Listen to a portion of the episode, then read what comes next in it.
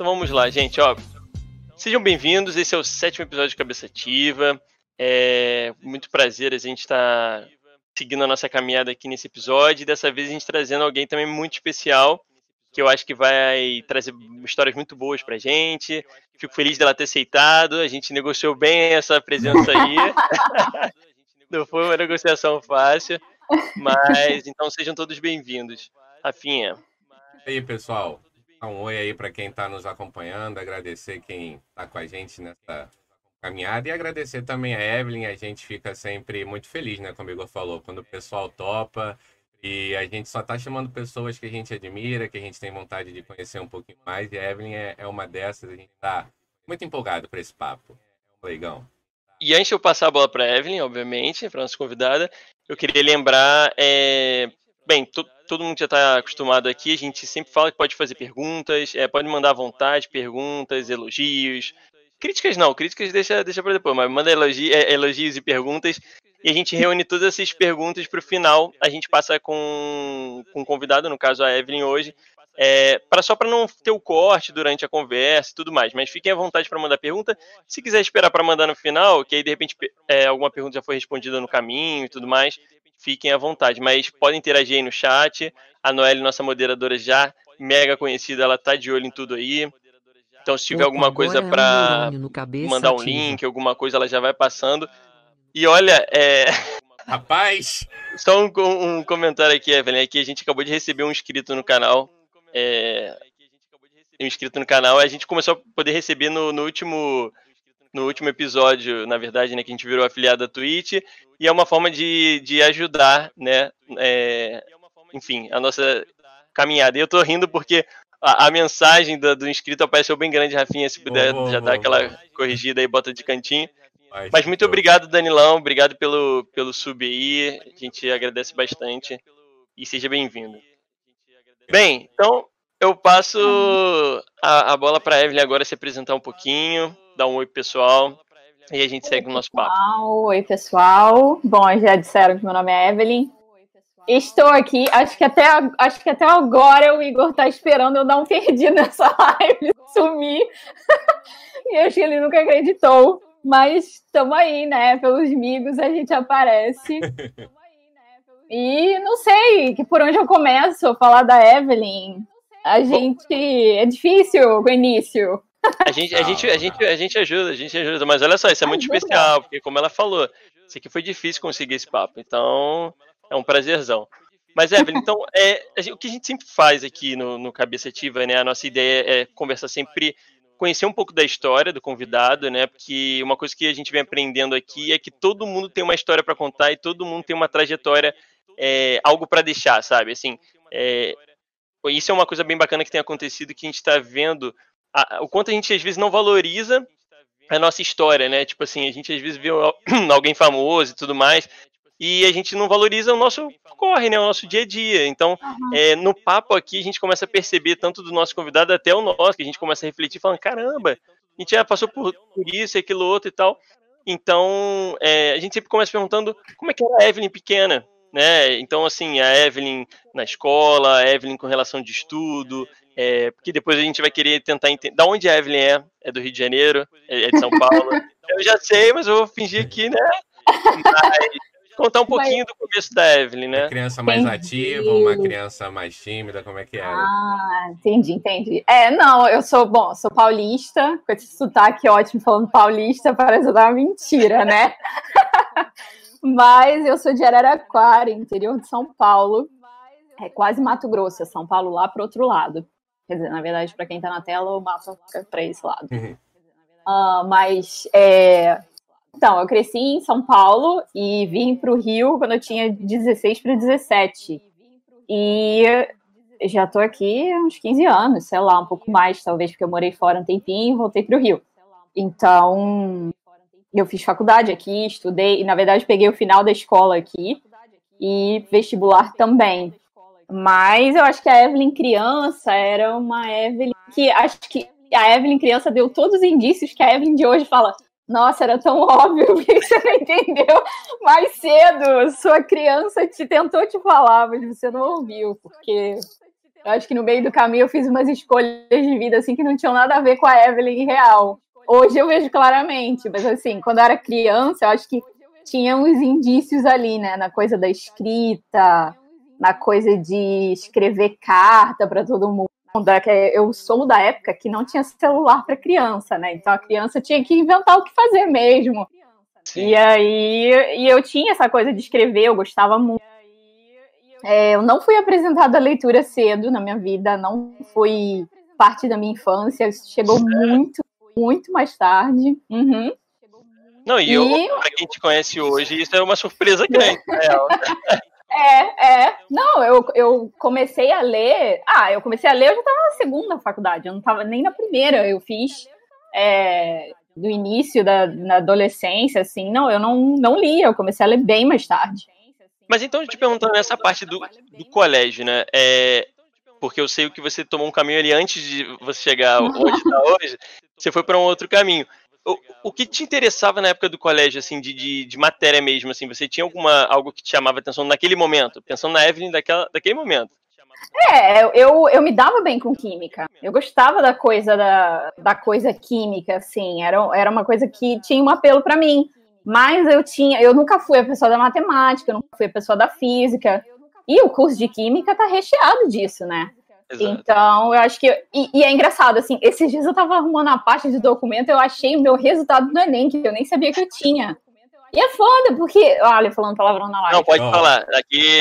Tá, tá liberado. É mais 18 a live, tá tudo certo. Eu tinha. Eu tinha sei lá, minha nota de redação é altíssima e eu estava tentando química. Você lutando contra isso, né, tipo? É, sabe, aquela luta de tipo assim, não, que dá dinheiro é exatas, ou tipo, eu acho que na época eu nem tinha esse raciocínio assim. Na verdade, eu acho que a gente faz isso naturalmente na vida, né? Eu acho que a gente tem essa coisa de tipo assim, o momento que você tá, ele é tão sempre ruim que você só quer estar no próximo, né? Então eu uhum. lembro de tipo, você tá naquela pressão de terminar terceiro ano, pagar um cursinho caro, né? Que cursinho de pré-vestibular era caro pra caramba. Aquela dedicação, porque a gente, acho que eu fui uma das últimas gerações ainda que pegou vestibular que você fazia uma prova para cada uma, né? Era separado. Uhum. Então a gente ficava naquele intensivão e, e, ali eu senti, tipo, cara, eu só queria passar em alguma e sair daquela fase de, tipo, eu não tenho faculdade, eu, eu estudei e não passei.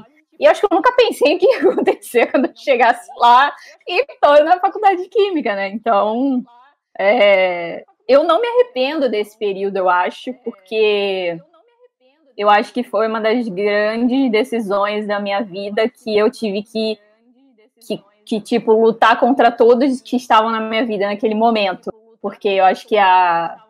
Deixa eu só te dar um um, um segundinho. É, ô, Rafinha, você tá com a live aberta aí o som? Porque parece que tá dando retorno, não é? Ele Opa. falou aqui no. É. Quase nada, mas mutei, mutei. Melhorou, é, mutei pessoal? porque eu acho que a galera tá, tá ouvindo aí. Tá dando um eco? Desculpa, Agora é, foi, né? Foi nada. Não, porque tudo que o, o Rafa ouve no computador, aí a, é, a pessoa ouve também aí tá com a live lá com som, mas agora eu acho que, que foi. Show. Show. Mas foi? pode seguir, desculpa. Tranquilo. É, não sei onde eu tava na história, eu tava na, falando... Na química e, e de que você, você estava não se arrependia, você estava no ponto Exato. de É, eu não me arrependi, eu não me arrependi, porque eu, eu, acho que foi isso, foi tipo uma hora que eu bati o pé, que foi um bater de pé bom, assim, como pessoa, sabe? Uhum. Porque acho que a coisa de, de federal sempre foi um tabuzão, assim, né? Tipo, só federal que vale, só federal que é boa. E aí, tipo, todo mundo tinha essa cabeça no meu redor, assim, tipo, pô, tu tá na federal, tu vai abandonar, não acredito e tal. Mas eu sabia o quanto aquilo tava me deixando infeliz, né? Uhum. E eu falei, tipo, eu vou parar e, e eu não sabia para que que eu ia. Eu nem sabia qual era o novo caminho, tipo, não tinha certeza. Mas Você eu sabia fez... que eu tinha que parar. Você fez quanto tempo de química? Eu fiz dois anos e meio. Caramba, dois bastante meio, coisa. Né? Caramba. Bastante coisa. Você e, chegou tipo, a, curso da... estágio, sei lá? Você chegou a não. atuar como estágio alguma coisa? Não. Não? Eu cheguei no quinto, né? Eu tava no quinto período. Entendi. E, uh, e a UF era integral o curso de química. Eu fazia química bacharel, se eu não me engano. É, eu tinha aula tipo sete da manhã em Niterói, 10 horas eu tava voltando pelo, pelo mergulhão, 10 horas da noite, 11 horas é. da noite para fazer aquele curso. Então, era um sacrifício muito grande, assim, para mim, né? Nesse sentido de, tipo, claro. desprendimento e a gente não conseguia muito pegar essas outras coisas, pegar monitoria, pegar qualquer outra coisa, porque passava o dia tendo aula, né? E aí eu falei, nossa, não chega assim, chega mesmo. Vi que eu não queria, que eu não gostava e fui tentar vestibular de novo. E foi ótimo, porque se eu não fizesse isso, eu não conheceria a nossa de início a Noelle, né? Eu conheci a é Noelle no second try, não foi no primeiro. Caraca. E aí eu fui, eu fiz, acho que eu fiz só seis meses de pré na época e entrei de novo para o UFRJ para letras. Aí eu entrei na UFRJ sem nem imaginar que mudança que isso seria na minha Mas vida. Mas aí, assim, no vestibular, você já sabia que era aquilo? Né, nessa segunda vez ou, ou não? Não, não. Quando eu comecei a estudar para o vestibular, eu comecei a estudar, tipo, geral, assim, é, é, só pelas provas das faculdades, tipo, eu vou ter que descobrir aqui conforme eu estou fazendo. E foi ali que eu comecei a introduzir a leitura. Foi naquele momento. E aí eu comecei a gostar da coisa de livro. E aí eu falei, ah, aí você, você lembrou da sua redação nota mil lá, né? Falou assim, ah, agora faz sentido, né? Aham, uhum, aham. Uhum. Mas demorou pra cair a ficha, né? Mas eu, tipo, não me julgo. Eu não julgo a, a decisão, porque eu acho que, tipo, cara, é muito sem noção, assim, você com 17 anos de idade decidir o que você vai fazer do resto da sua vida. É muito louco. Sim. Não, eu, eu, eu, eu, acho que você teve, na verdade, uma atitude muito louvável, que são poucas também. pessoas. Exato, poucas uhum. pessoas tomam essa atitude, né? Uhum. É, eu e Rafa, a gente se formou na faculdade de estatística, os dois, na mesma faculdade de estatística, e a gente viu muita gente que realmente não queria estar ali de jeito nenhum, é, só que seguiu, é, ou até o final, ou tipo, meio que largou tudo, assim, de vez, mas não foi nem para um outro lado, porque é muito difícil, né? Depois que você entra, tomar uma decisão de, de, mudar não é tão simples, porque envolve muita envolve coisa. Muita envolve, coisa. Uhum. É, é, tipo, o que vão apontar para você falar sobre aquilo, querendo ou não influencia. É envolve seu trabalho. Tipo, putz, eu já fiz tanto tempo de faculdade, agora que eu Sim, poderia é um arrumar. Né? Exato, uhum. de tempo e dinheiro, né? Também pensando. Sim. Então, é por isso que eu acho que foi uma atitude muito é rara e louvável que você teve, né? Não é uma uhum. coisa tão simples assim. Mas aí me fala, quando, ah, então você fez, é, foi para letras na UFRJ? Fui. E, e aí, e como é que letras, foi? A letras foi, sei lá, eu não, acho que, tipo, foi uma fase muito boa da minha vida, porque eu acho que é, na grande coincidência das coisas, eu, eu entendo também essa escolha pela química hoje, porque eu olho para trás e eu falo, nossa, até aquele momento na minha vida eu estava cercada de muita gente do mundo de exatas, do mundo de engenharia, e eu tinha muito poucos amigos, muito poucos mesmo, de humanas.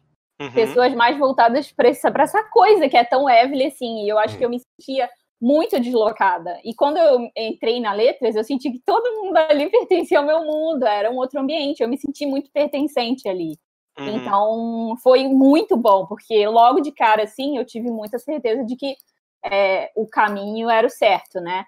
Mas eu também me ferrei um pouco, porque até aquele momento eu não falava hello em inglês. Uhum. E aí, a faculdade de letras é uma das né? O FRJ só tem letras e espanhol, que são as únicas faculdades que você tem que entrar sabendo a língua. E eu não sabia, eu, é porque se você for fazer russo, é, hebraico, você vai ter aula de língua.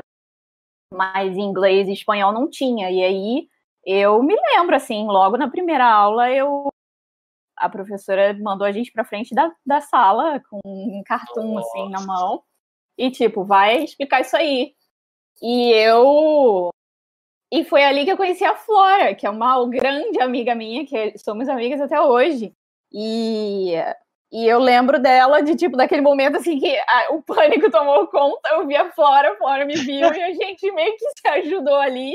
O inglês da Flora já era mil vezes melhor que o meu naquela época. E, e aí foi assim, tipo, primeiro dia de aula eu me dei conta que, tipo, cara, eu vou ter que sentar todo dia da minha vida e estudar essa merda até eu aprender, porque todo mundo aqui já saiu na minha frente todo mundo que já fala.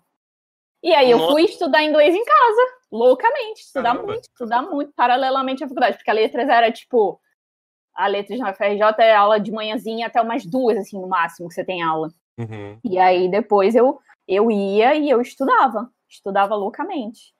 Caramba. Mas é... E foi, clicou, né, porque sei lá, nasceu essa criança aí. Para você estudar loucamente com vontade é porque você gostava daquilo também, né? É. Porque não adianta. Sim. É, Sim. Eu acho que forçar muito a barra depois que você já tá dentro do negócio. Tipo, se você seguiu esse caminho e, e estudava com essa vontade de, tipo, cara, tem que correr atrás, é porque aquilo ali de alguma forma sim, te tocou, né? Ah, com certeza. Hoje eu agradeço muito a Deus, assim, porque eu acho que teve um anjo ali na, na hora da decisão pela letras que falou: letras, letras, é o que você vai se dar bem, vai, vai. Porque eu não sabia que eu ia me dar bem nisso, mas eu tenho muita afinidade para língua, mas na época eu não tinha essa noção, mesmo assim, mesmo, mesmo, mesmo, mesmo. Então, é, gente... é, toda a minha. Ah. Não, não, pode falar, pode falar. Não, não, pode falar, pode falar. Não, toda a caminhada, minha caminhada na letras foi assim é, aprendizado na faculdade, tipo, raras foram as matérias na letras que eu não curti fazer. É, e, e, ao mesmo tempo eu estava aprendendo muito inglês, né? Acho que quando eu cheguei, quando passou uns dois anos e meio, imagina, com dois anos e meio na letras, que era o que eu tinha feito na UF, uhum. eu estava confiante o suficiente para entrar para dar aula. Então eu, eu fiz de estudo e aí comecei no CLAC, que era o curso de línguas da UFRJ, que era muito bom, porque era para alunos, né? Então você tinha a chance de errar, você tinha um ambiente, é, um ambiente que era, era challenging, assim, qual a palavra, era desafiador, porque uhum. era muito, muito cheio. Então eu lembro, tipo, meu primeiro dia de aula tinha 60 pessoas na sala. Caramba. E aí você, você, porque é um curso muito, um valor muito bom, né? Então as pessoas iam, e ali eu aprendi muito, aprendi, porque quando é uma coisa que eu faço até hoje na vida, né? Você aprende, quando você tem que ensinar, você acaba aprendendo muito mais, né? Então, quando foi tipo, foi um boost assim para mim muito grande naquele início de faculdade. Foi, foi, tranquilo essa parte que você falou de estudar por conta própria em casa, a parte de pegar o que você não tinha para correr atrás da galera? Você sentiu facilidade? Porque eu acho que isso não é, não é qualquer pessoa que tem essa essa capacidade, eu acho, né? Não sei. Eu, eu, pelo menos, o que eu sei de inglês foi muito estudo de cursos. Se fosse sozinho, não teria, não teria chegado a lugar nenhum. Sei. É, hoje, com a visão de quem dá, quem já trabalhou muito em inglês, eu, eu sou muito grata de ter, ter que ter sido assim, de não ter tido essa grana para falar, não, cursinho. Porque para mim o cursinho hoje é uma coisa assim, que dá muito ódio, porque eu tenho a plena noção do que ele faz com o aluno, né? Uhum. Olha, a gente pode entrar como... nesse tema aí. É. Eu tenho muito a falar sobre isso. Ah, vamos, vamos. Eu acho que nessa época, como eu não tinha o cursinho, eu mergulhei muito em fonética, muito. O que é uma coisa assim que, que no Brasil me surpreende muito, que a gente lida com o inglês como se tivesse a mesma fonética do português, né? O mesmo som. Então, por exemplo, eu teve, acho que na metade da faculdade, não, acho que pouco tempo depois que eu entrei na letras, eu comecei, tipo, ah, já tô me sentindo que inglês tá bom, eu quero uma língua louca, quero fazer um hum. negócio. Aí entrei no e comecei a fazer russo enquanto isso. Caramba. E quando eu entrei no russo, claramente eu vi aquela esquematização de sons. Então, a primeira coisa que você faz quando você aprende russo é começar a aprender beabá do alfabeto, aprender a sonoridade, aprender os sons que tem no russo e não tem na sua língua portuguesa. E eu ficava, putz, grila, por que ninguém faz isso em inglês, inglês, né? cara? Né? Então, eu comecei a ralar muito, tipo assim, é, investir mesmo no estudo, para mim, muito em fonética. Então, a minha fluência, ela acabou sendo uma fluência muito consciente, é, de processo de articulação. Então, eu, eu acabei, tipo, às vezes saindo, o meu inglês era até melhor de um, que um colega que já falava antes de mim, porque eu não fiz aquela pegada do cursinho, né? Que é aquela pegada muito fill the blanks, né? Aquela uhum. coisa do livro, aquela coisa muito é, engessada, assim. Então Mais eu fui né? aprendendo, né? é, eu fui aprendendo língua, eu não fui aprendendo a falar o inglês, né? Que é essa uhum. coisa diferente. Então, isso, isso eu acho que teve muito impacto na minha vida com o inglês, porque eu acho que como eu, eu tive que, por tudo, aprender sozinha do meu jeito, eu acho que eu passo isso na minha aula, né? A minha uhum. aula é muito com raciocínio de quem tem que aprender, o que, que eu fiz para eu aprender, que eu vou passar isso. Não uma coisa assim de livro. Eu nunca dei uma aula com livro na minha. Uhum. Só dei aula com livro quando eu tava fazendo preparatório, TOEFL, essas coisas assim. E aí, falando de inglês, é uma, uma pedra no meu calcanhar de Aquiles aí. Na verdade, é algo que eu já levei até para terapia, para você ver o nível do negócio. Porque como certas coisas podem acabar é, é, sei lá, atacando a gente de uma forma que a gente nem espera, né? E o inglês foi algo que eu criei um demôniozinho, assim, na minha vida, desde pequeno. É, porque, tipo, na época do colégio, a, a, o, meio que o professor de inglês eu sentia, era uma coisa minha, eu não sei nem se era uma realidade, mas eu senti que ele dava muito. Boa parte dos professores dava aula, principalmente pra galera que fazia cursinho fora. Então uhum. era uma atenção para a galera que já fazia cursinho e uma outra atenção para a galera que só tinha um contato ali na, no colégio. Então aquilo já me gerou uma repulsa de cara, assim, aí tinha meio tipo, ah, e coisa de, de adolescente também, né? Ah, eu sou melhor do que você, aquela disputa e tal. E, eu, e aquilo me jogou, tipo, mano, não gosto de inglês, não quero, não quero saber. Comecei a criar repulsa. E aí depois, é, mais tarde já, eu fui entrar num curso de inglês. E aí de vez eu carimbei o meu ódio no inglês, né? Porque, a, tipo, cara, eu entrei aquilo ali e ver as pessoas se relacionando, só que, primeiro, a nivelação já não existia. Uhum. No que eles falavam que era nivelado, cada um tava numa vibe completamente diferente, não só de aprendizado, mas em vontade de querer aprender.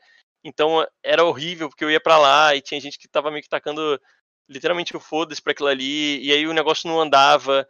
E aí ficava naquela coisa que você via tantos meses a mesma coisa, e daqui a pouco você. Aí, passamos de nível. Aí no começo um novo nível, você tá vendo de novo aquilo que você já via, e você ficava, mano, vocês estão arrancando meu dinheiro na cara dura, é sério. E aí foi uma época que, tipo assim, eu já tinha desculpa de, ah, não posso gastar o dinheiro da minha mãe, assim, dos meus pais, é, muito de bobeira, né? E aí eu saí e tudo mais, enfim. Então, o pouco de inglês que eu sei e assim, é, eu, eu, sei muito mais a questão de ler, de entender e tal, do que, por exemplo, falar para mim, é, esquece. Esquece porque é, é, é, uma trava mesmo. Mas foi tudo por via internet, jogo, é, principalmente jogo. 99,9% foi uhum. jogo, assim, na minha vida. Então, é, porque é o que me interessava. Então, aquilo me interessava, era e a maioria dos jogos era tudo em inglês, então eu tinha que me virar ali. E ali tava tudo bem. Só que agora, para me relacionar com uma outra pessoa, para falar isso num colégio e tudo mais, Tipo, zero. E aí eu vou te perguntar aqui, dica. A, a Noelle vai falar assim, ah, mas eu já falei pra você fazer, fazer aula com a Evelyn. Eu, falei, eu sei, mas o problema sou eu. O problema é, é né, quebrar esse gelo para depois poder uhum. começar. Mas o que, que você daria de dica, assim, para pessoas que passam por... Cara, eu acho que, assim, a minha dica é a minha dica para qualquer pessoa, sem olhar para a vida dela, nada, nada, nada, é dizer, vai para leitura. Ah, mas eu não entendo, eu não sei as palavras, como eu vou ler? Cara, você vai se surpreender com a sua própria cognição e a sua capacidade de assimilar as coisas, né? Que foi a mesma que você usou no português um dia na sua vida, só que você não estava preocupado com o que você estava fazendo, porque você era criança, né? Então, Exato. assim, é exatamente isso. Você não. Português, como é que você aprendeu sem saber antes? Você tinha que começar por algum lugar. E e, e assim, é uma coisa muito é, é, automática, assim, a gente quando você estuda línguas, quando você estuda a parte linguística da coisa, é muito interessante, sim, porque, na verdade, a gente tem esse essa noção interna de que tem línguas mais difíceis e outras mais fáceis, né? Uhum. Mas quando você estuda, assim, o diagrama geral das línguas, você aprende que não existe isso, que todas as línguas, elas têm um balanço. Então, se a sua, se a sua parte fonética ela é muito complexa, a sua parte verbal vai ser muito fácil. e né? vice-versa. Né? É, tipo, as línguas, as línguas tipo asiáticas que têm tonalidade, né, que você faz vários níveis de tom e aquilo diferencia, a gramática delas é simplíssima, então ela tem um balanço assim interno. O russo era assim. O russo, a parte, você acha que o russo é difícil na parte sonora, né? Mas depois que você entende o vocabulário cirílico, ele fica super fácil. Agora, verbal, meu irmão, nossa, que é o que até hoje eu não falo russo, né? Porque a parte verbal eu nunca tive tempo de dedicar a isso, é muito complexa. E eu acho que o inglês é isso, né? Se você pega a parte verbal, ela é muito tranquila. Mas se você lê uma palavra, aquilo não te dá uma dica de pronúncia, né? Então, quando você começa a ler, é, o seu cérebro já tem um programinha interno, que é o da sua língua, português, e ele consegue replicar aquilo na nova língua, sem você estar tá prestando muita atenção no que está acontecendo, né? e a coisa da leitura em voz alta, ela vai te dando autorregulação, você consegue se autocorrigir sem conhecer a língua quando você está lendo assim. Então, é tipo, pô, eu não sei, eu não conheço a, a vocabulário, como é que eu vou ler? Pega um livro que tu já conhece, pega um livro que tu já leu em português. Eu fazia isso no início da, dos estudos da letras. Eu pegava, tipo, Peter Pan, que eu já tinha lido, aí li em inglês, e aí não tinha ali uma surpresa. Eu entendi o enredo e eu começava a absorver as palavras entendendo pelo contexto. E eu corri muito na minha vida da coisa tradução de um para um, que é um pro problema muito grande do falante de português hoje, né? A gente faz literalmente, você traduz palavra por palavra para o inglês e acha que aquilo ali está soando ok para o que fala, né? Para o que interpreta a sua linguagem. Então, quando você está na leitura, ele não vai te deixar transferir um para um, né? Então, você acaba aprendendo o jeito de falar da língua, né? Porque você está lendo frases ali prontas, congeladas, que já estão no modo como um falante natural daquilo iria falar. Então, leitura. Legal, legal. Aí, ó. Aí, ó. Viu? Igor e seguidores. e a Noelle me deu uma dica ali também, uma dica, faça aula com a Evelyn. Noelle Mas isso é muito doido, porque é, eu lembro que a outra, a única aula que eu fiz fora é, de, de, cursinho e de colégio foi com uma professora é, que era, eu acho que ela era a mexicana, mas morava nos Estados Unidos, que deu aula para a Noelle também. Ela provavelmente deve ter te contado isso. Não lembro ah, o nome dela agora. Um período. E a, e a Noelle me indicou. E aí aquilo ali, ela era americana, que a Noelle tá falando. Aquilo ali foi, tipo, muito doido para mim, porque foram duas barreiras que eu tive que superar. Primeiro, do, da vergonha, porque eu tava indo falar com uma pessoa que eu não tinha a mínima ideia quem era. E segundo, que era uma pessoa que não falava minha língua. Então, assim, não tinha, oi, fulana de tal, vamos agora começar a falar inglês. Não, ela simplesmente começou a falar inglês comigo e eu tinha que, sabe? E, e, foi muito, muito, muito bom. Eu só parei porque na época o dólar começou a estourar e a gente pagava em dólar e não, não deu para seguir. Mas é, era muito bom porque, tipo assim, é, quebrou todas, várias barreiras de uma vez só, assim, sabe? Vai, sabe? Sim. E ela tinha toda uma compreensão e tudo, era num papo também, não era aquela coisa muito formal de professor uhum. e aluno, naquela hierarquia meio idiota Sim. na minha visão, assim. Uhum. Tinha uma coisa de tipo, cara, tô aqui, ó, vamos trocar, eu, eu quero que te ensinar e tal, mas uma, uma outra pegada. E foi muito bom. Então, é muito legal ver esses outros métodos e agora você falando uma outra maneira e tudo de como uhum. você levou isso e como você aplica. É, eu acho bacana para quem está assistindo a gente aí é, e tem dificuldades assim como eu, para, uhum. enfim, su suprir isso aí, né? Ó, Sim. eu recebi aqui uma informação privilegiada. É... matar a Noelle. Um passarinho, um passarinho me falou que parece que você deu aula no Inglês Sem Fronteira. Se eu não me engano, é FRJ. Isso é verdade? Se sim, sim, conta... sim. pode contar como foi essa experiência pra gente? O Inglês Sem Fronteiras foi bem legal. Foi, tipo, uma coisa bem mais profissional e, e sem espaço para desculpas, assim, eu acho, né? Porque enquanto o CLAC era uma coisa que todo mundo ali sabia que era um aluno que estava dando aula e tal. O Inglês Sem Fronteiras já tinha um processo eliminatório, tipo, muito mais severo, assim, com professores e, e aí você caía num ambiente de, de gente que era muito foda em inglês e que sabia muito e aí você tava ali, então é, acho que é aquela coisa assim, né, quando é, eu tava ouvindo hoje, tava estudando um negócio, e o cara falou, ah, se você tá num lugar que todo mundo parece mais inteligente que você, ou que você tá super desconfortável, você tá no lugar certo, porque a hora que você tá num lugar que você sabe mais que todo mundo, mano, você tá ferrado, né? Porque você não vai evoluir pra gente referência também, né? Você já chegou onde você tinha que chegar, e, e eu acho que o Inglês Sem Fronteiras foi isso pra mim, assim, eu, eu senti que eu tinha que, tipo, né, dar mais um gás no meu inglês, mais um passo para aquele desafio, e eu acho que o perfil do aluno também era muito ele te colocava no seu lugar, assim, porque eu estava dando aula pro aluno FRJ. Então, era, eram, eram adultos, eram pessoas que já tinham a vida profissional, era, era outra, era né, uma pessoa que está querendo sair do país, então ela está realmente focada no estudo, né? Não é aquela lenga-lenga de cursinho, o cara quer sugar você e tudo que você tiver para entregar ali. Então, foi muito bom, foi muito legal. E, um, e eu acho que era um eu lembro de. Eu estudava na UFRJ durante o dia, à tarde a gente ficava lá para alguma coisa de estudo, eu fazia o russo à tarde, e aí de noite é que eu dava aula. Então essa galera, eles estavam saindo da faculdade, estavam indo para sua aula lá no fundão, e tipo, eu saía de lá com 9 horas da noite com uma turma cheia, entendeu? A galera estava no gás. Eu lembro uma vez que tipo a faculdade ia ficar sem água, ficar sem luz, sei lá. E aí eu já tinha acabado de começar minha aula assim, E aí vieram avisar na porta que tinha que sair, que ia fechar o prédio e tal. Cara, a galera ficou arrasada, assim, sabe? Tipo, era, era vontade de estudar. E eu vi isso pouquíssimas vezes no perfil brasileiro, assim. É um perfil, talvez eu vou ser criticado, jogado fora dessa live, mas é um perfil muito preguiçoso. Muito preguiçoso. A gente, a gente gosta dessa ideia de o que eu quero é ficar rico para não trabalhar, né? A gente tem essa mentalidade interior. E, e, é justamente o contrário, né? Aquela mentalidade de, mano, eu vou estudar e vou trabalhar até o dia que eu morrer. E aí eu vou achar riqueza no meio do caminho. Mas a, a, ali eu vi, assim, gosto de ensinar, porque as pessoas queriam, sabe? E isso, quando você tem essa experiência, assim, com o professor, isso nivela você para um outro nível, assim. Você não aceita mais que um aluno seja indiferente à sua aula, você não aceita mais é, que você está explicando uma coisa e aquilo ali parece que não gera mudança. Você não pega, você larga para lá, você tchau aluno, não vai ser aqui, eu não vou, eu não vou investir meu conhecimento nisso. Então, o Inglês Sem Fronteiras foi muito bom nesse sentido. E tinha, e o Inglês Sem Fronteiras ele tinha a parceria inversa, né? Então, os gringos vinham é, participar do programa e eles faziam uma parte meio que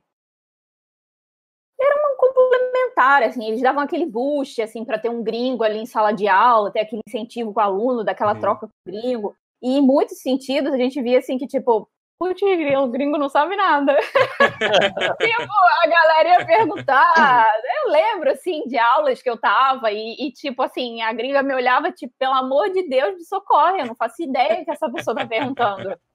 Porque era aquela coisa, a gente tem essa coisa de tipo, o inglês de fora é melhor, o inglês de fora a pessoa sabe mais, e na verdade ela sabe falar tanto quanto você saberia explicar as regras do seu português para alguém. É, é, isso que eu ia falar agora, da mesma forma que aqui, por exemplo, tem pessoas que, que falam português, mas uma coisa é falar o português, se comunicar, é. outra coisa é entender o português tecnicamente e tudo mais. Sim. A gente cria essa mítica, é, mística, na verdade, cria, de tipo. Cria. Ah, porque lá fora todo mundo fala inglês bem e tal, não Sim. sei o quê e, cara, assim, eu e o Rafa, a gente, por exemplo, trabalhou numa, numa empresa multinacional que a gente tinha contato com pessoas de fora, que, que muitas das vezes não eram, por exemplo, americanos nativos, eram de outras regiões e tudo mais. E, cara, estavam sentando o inglês ali do jeito que tava e vambora, tá ligado? E às vezes os americanos também sentando. Então, é, é, é, a gente tem que também quebrar um pouco disso, até para não usar isso como justificativa, como você Sim. falou, né? Pra jogar a gente para baixo e ficar ali na, estagnado. É, sim, eu não desmereço o cursinho de inglês no sentido dele estar tá oferecendo professores brasileiros, muito pelo contrário, eu entendo que essa pessoa é quem realmente entende sua dificuldade, entende o lugar onde você está, muito mais do que alguém de fora, mas eu critico a, a, o fato da gente não ter fonética, assim, muito forte em tudo que a gente faz em inglês, porque é libertador a hora que você vai por, essa, por esse viés, assim e, e pega onde a gente mais tem um problema, porque eu acho que, pelo menos assim, no, no contato que eu tenho com meus alunos de, de inglês que eu tive até hoje, sempre tem essa você tem essa noção internalizada de que todo mundo no Brasil fala inglês melhor que você. Então você sempre acha que o outro entende mais, fala mais, e aí a vergonha ela é muito maior para tentar falar qualquer coisa. Se for um russo, se for um francês, você fala, óbvio que nenhum brasileiro ao meu redor fala. Então, o que eu estiver falando aqui também, o que, é que essa pessoa vai saber para me julgar, né? Então, a gente perde um pouco a vergonha. Se eu, se eu sair falando uma frase em russo aqui, o que vocês vão saber? Vocês vão falar, tá maravilhoso esse russo aí, tá tudo bem. Só que não é isso, né? E aí eu acho que o inglês, ele tem essa coisa, assim, a gente acha que, que a gente tá muito ruim, que o outro tá muito melhor, então a gente nem tenta botar isso para fora. E quando você tá vendo muita fonética, você, é como se você tivesse a parte técnica, como você vai fazer tecnicamente, é o beabá. Então, você não está pensando em performance, você está pensando em o que eu vou fazer com a minha boca para fazer esse som. É um pouco menos, assim, né? Como eu estou agindo aqui, como eu estou botando para fora, e uma coisa mais, menos assim... cobrança, né? Até Sim. que você se preocupa com uma outra ótica Sim. do negócio, né? Uhum. E não exatamente como as pessoas vão estar julgando, não. É, é isso facilita. Olha, eu tô me sentindo numa análise aqui, então eu já vou. a, Noelle, a Noelle faz aula e ela fala. Aí quando eu falo, vamos começar, ela fala, puxa vida, não era só terapia? Tem aula também? Tem aula. Isso aqui é uma aula. Eu ia, eu ia perguntar para Evelyn que justamente uh, acho que o Igor tem, eu também tive, e o pão normal é você pega nos alunos essa dificuldade, né? Que é a vergonha, né? Que às vezes a pessoa tá até entendendo bem, tá aprendendo legal, mas aí na hora de verbalizar, de falar, tem o fator vergonha que acaba atrapalhando todo o resto, né? Isso é bem comum é, é, entre os seus alunos. Eu não sei, uma pergunta, qual é a faixa, a faixa de idade dos seus alunos? O que você já teve? É. Ou... É, eu acho que o aluno, ele vem com vergonha, ele vem com uhum. medo, mas eu acho que é uma coisa muito interessante, assim, quando ele quando o aluno percebe que eu não tô nem aí, tô nem aí, sabe, pro que ele tá falando, como ele tá falando, bora trabalhar, bora fazer esse som, essa semana uhum. a gente tá olhando esse som, semana que vem a gente vai melhorar isso. E eu sou tão virada para aula, focada na coisa do aprendizado, que a gente não tá ali olhando para como ele tá saindo, né? Entendi. Então, eu acho que quando, quando esse conforto clica, assim, eu já tive aluno muito tímido, que ainda assim não tem esse problema. É aquele, quebra aquele gelo inicial, né? Os cinco minutos iniciais de inglês sempre são um desastre, uma trava total, e depois você vai melhorando, vai fluindo, vai Sim. ficando.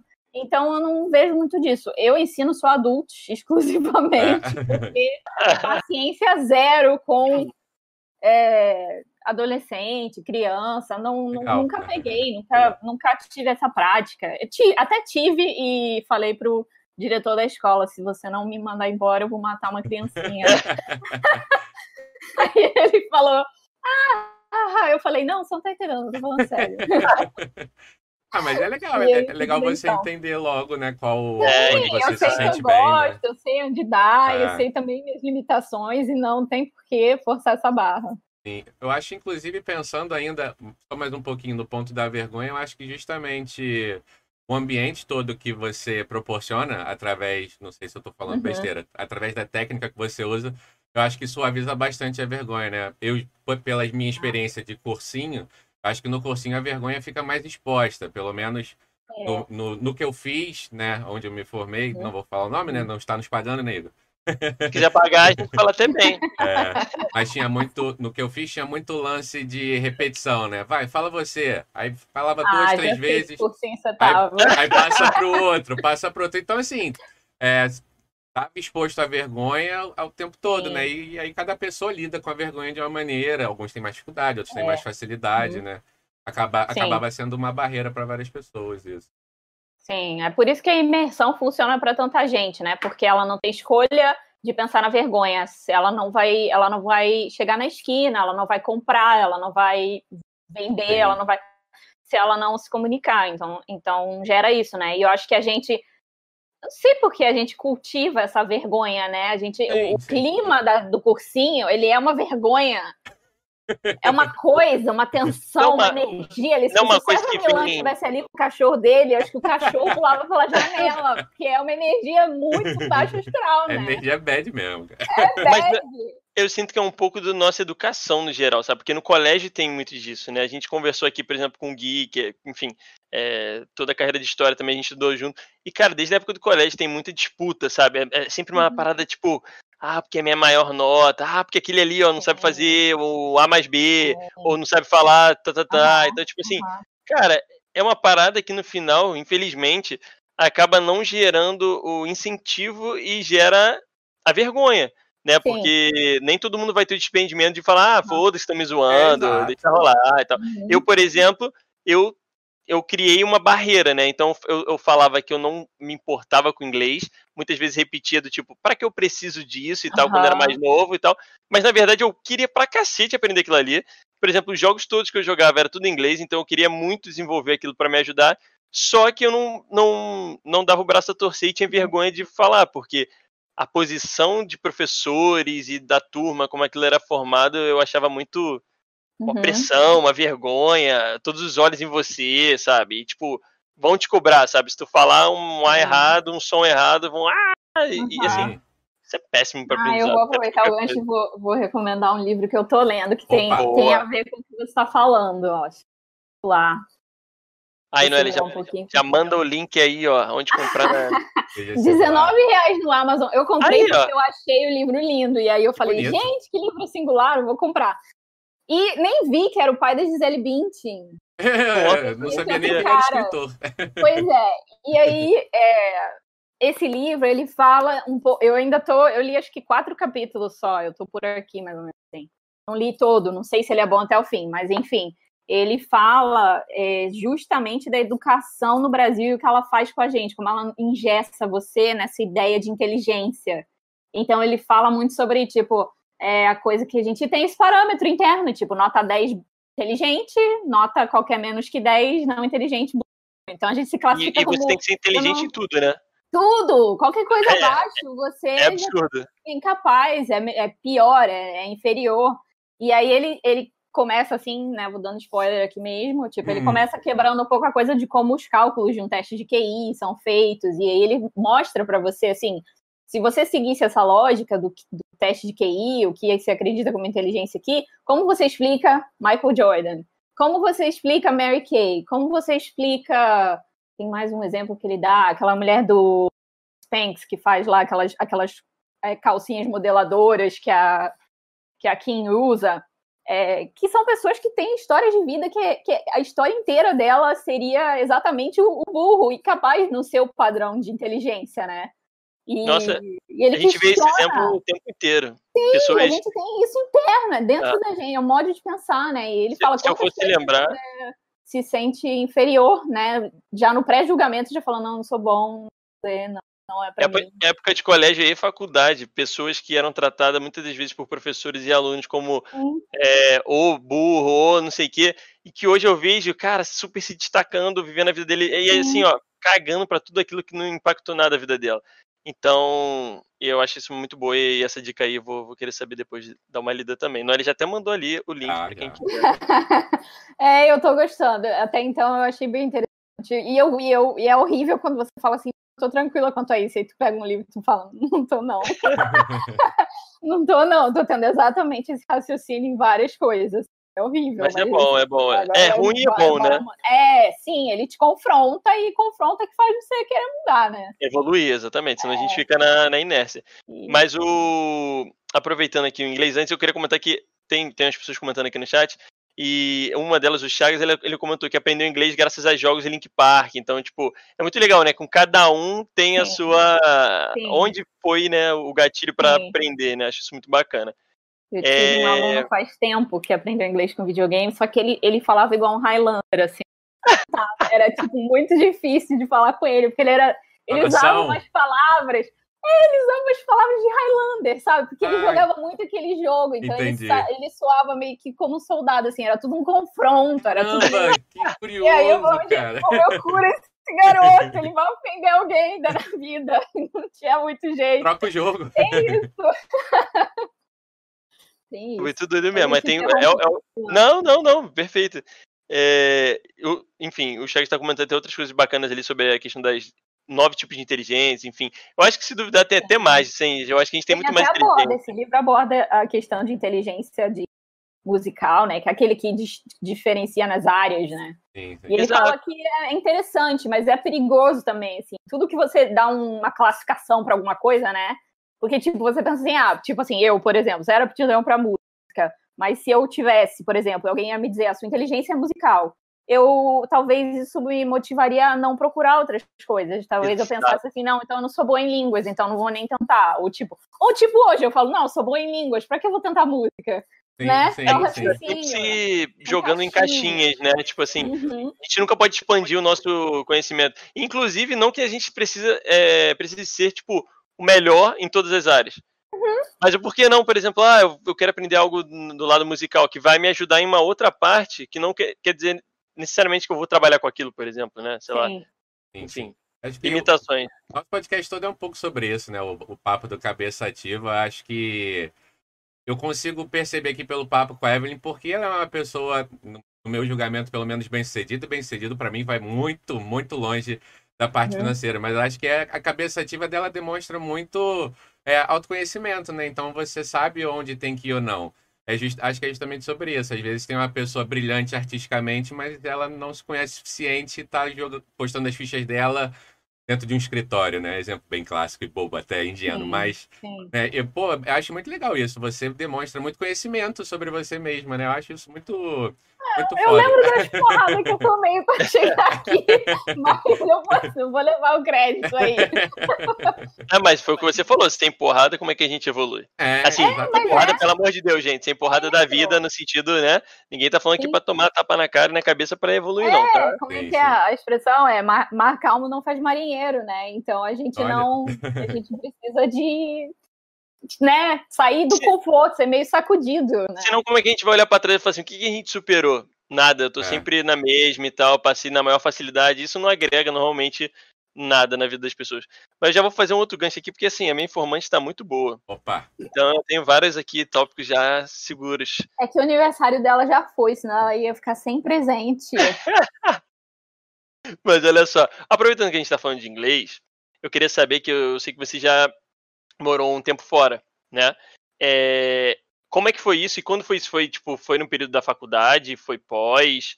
É, como surgiu essa ideia, essa vontade? onde Ai, foi? surgiu. É, onde foi também? Como surgiu essa vontade, mas eu, eu tava ficando velha, né? Porque o que aconteceu? Eu fiz a UF e aí eu entrei na letra já mais velha, porque eu já tava entrando no- três anos depois que é a idade de todo mundo entrar. E aí tinha esse programa de au pair que tava bombando e tal, e aí eu, tipo, Tipo, assim, tá um, um tinha... segundinho. Explica pra gente o que é o BEP, porque assim, Ah, eu sei porque a au pair. me contou, mas eu Era um programa que você ingressa, tipo, pode ser homem ou mulher, e você vai é, morar fora, num país, e você mora com uma família, que se chama sua host family, né, que é com, que, que te hospeda, e você presta o serviço de ser nene, de ser babá para aquela família, e, hum, é, e você estuda. Então, você vai estudando também, você tem autorização nesse visto para estudar, trabalhar para essa família, e morar lá. E aí, geralmente, você pode escolher seis meses, um ano, e quando, depois que você ficou um ano, você pode estender para dois. Então, eu achei que seria, tipo, uma coisa que ia encaixar muito na minha vida, porque eu, eu- quando você se interessa por ser pair, é meio que a burocracia toda de, tipo, ah, eu tenho que já ter o trabalho lá, isso é tudo resolvido, que você sai daqui, você já está empregado, e já tem uma família para te receber, né? Então, você sabe que você vai, no chegar, escuro, já né? tem um lugar para ir, é uma coisa que te dá quando você é mais jovem, né, te dá uma bela segurança para sair do seu país assim, pisando no escuro. E na época eu fui e aí tinha um limite de idade. Eu acho que o idade de pair hoje em dia não é mais 24 anos, mas na minha época era. E aí eu já tava, tipo, se eu fosse concluir a letras, eu ia passar da idade de entrar no programa. Então eu falei, putz, vou trancar minha faculdade e vou e depois eu volto para terminar. Então eu fiz por causa da idade, eu fui, eu fiquei lá de 2012 a 2015. E eu morei nos Estados Unidos. É, a minha primeira host family não foi legal, não foi uma experiência mas tinha, eu morei na Geórgia e Atlanta e Atlanta, Geórgia como um todo, né? Tem uma questão de preconceito assim muito forte. Então o latino ali ele ele se, foi um choque muito grande assim para mim. Então, e com a família também, tinha essa coisa, tinha esse sentimento desagradável. Então, chegou uma hora que eu me emputeci assim e falei, cara, é, eu quero encerrar, não quero mais. Eu, aí, tipo, tinha sempre tinha essa coisa assim, era, era aquela ameaça escondida de tipo, ah, mas você pode não conseguir uma outra família, de repente, se você tentar, você vai voltar para o Brasil. Eu falei, eu prefiro Show. o Brasil do que vocês. Show de bola. E aí foi isso. Aí eu fiz um rematch, né, que a gente chama quando não dá certo, e fui morar com a família no Texas. E aí, nem sei se eu tenho. Ah, acho que não tenho foto aqui deles, não, mas vou tentar achar. E aí cuidei de um casal de gêmeos que eram. É, eram eles tinham dois anos, eu acho, quando eu cheguei lá. E aí cuidei até quase os três, né? E, E- aí. E nesse lá o ambiente era mais tranquilo no Texas? Tanto- Nossa, Texas é muito mais. Texas é ótimo, porque é tipo assim, a galera anda armada, entendeu? Você tem uma discussão, o cara tem, taca a arma pra dizer good morning. Mas, ao mesmo tempo, é tipo, eles são friendly, eles são amigáveis, curiosos sobre você. Eles querem. Ah, não sei se vai dar pra. E lindos. É um menino e uma menina. Uhum. Ou são dois meninos? fofíssimos. Do- menino e menina. Menino, casal. Aqui a gente tava numa plantação de framboesa. E a gente Nossa. enche- enchendo o, o bucket, né? E comendo framboesa. Nossa, que experiência boa. Que tarde agradável manhã, não sei. É, e aí a gente, a gente assim, eu aprendi muito. Foi muito bom para mim estar com essa família trash no início, porque foi, foi um divisor de águas, assim, na, na pessoa que eu sou. Porque eu acho que, assim, eu também nem vou entrar muito no mérito e tal, mas, tipo, mais cedo na minha vida, eu, fui adotada quando eu tinha uns 15 anos pelos meus tios, né? E, e essa coisa, assim, da adoção, ela meio que gera muito ser aquele sentimento de estou devendo, me deram bem, que eu tenho que me comportar, que eu tenho que ser boa, que eu tenho que dar de volta, porque me fizeram muito bem. Então, isso é muito comum no perfil de criança adotada, de pessoa adotada. E eu acho que eu tinha essa coisa, assim, de não criar confusão engrenada em mim, assim, de uma maneira que eu não tinha noção, sabe? Então, eu era aquela, aquele filho perfeito, aquela criança... Eu tinha essa coisa da perfeição exacerbada, assim. Quando eu morei com aquela família, foi ali, assim, eles me trataram tão mal por tanto tempo e eu me sentia tão sozinha num país que eu não conhecia ninguém, assim, sabe? E eu falei, cara, é... agora sou eu mesma, se eu não tá por esse negócio aqui, não vai ter, não tem, eu não tenho ninguém para me defender. E eu aprendi ali a me impor mesmo, sabe? É, briguei, assim, coisas sérias com eles e ali eu falei, eu nunca mais vou fazer uma coisa na minha vida só por causa do que as pessoas pensam. E isso mudou muita coisa, assim, de lá para cá, no que eu tomei de decisão de não deixar o que as pessoas pensam influenciarem o que eu quero fazer. E eu acho que quando eu fui pro Texas, eu senti muito essa diferença, assim, tipo, a minha relação com aquela família, ela, eu cheguei contra a vibe, sabe? Eu tinha, ó, aqui, até aqui a gente vai, até aqui a gente não vai, eu não uso essa linha para te deixar feliz, né? E eu acho que isso é uma coisa que a gente tem que aprender a fazer mais, assim, na nossa vida. Às vezes a gente sacrifica algumas coisas que são muito importantes nossas, né, em prol do, do que vão pensar, né? Então, foi bom para mim. E foi bom também, porque o tempo que eu fiquei em Atlanta, eu realmente fiz a fundo estudo de renascença e medieval na faculdade de Atlanta. Então, eu consegui Caraca. concluir esse negócio lá, que era realmente o motivo que eu queria sair do Brasil. Eu queria fazer mais estudo, assim, medieval. Então, foi bom o tempo de Atlanta. Eu fiz amigos lá, foi, foi bom. E depois, a parte do Texas, eu acho que foi é, voltado, assim, a família era muito melhor, então eu estava muito mais envolvida, envolvida com eles. Mas, tipo, Austin é uma cidade muito legal, tipo, muita coisa.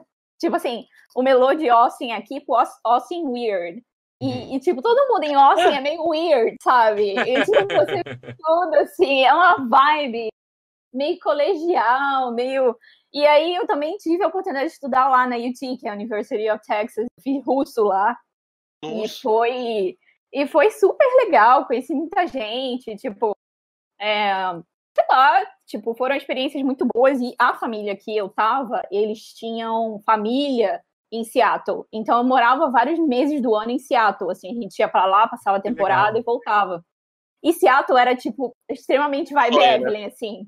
Porque, tipo, chuvosinho, cinzinha, é o tipo de coisa que eu gosto, sabe?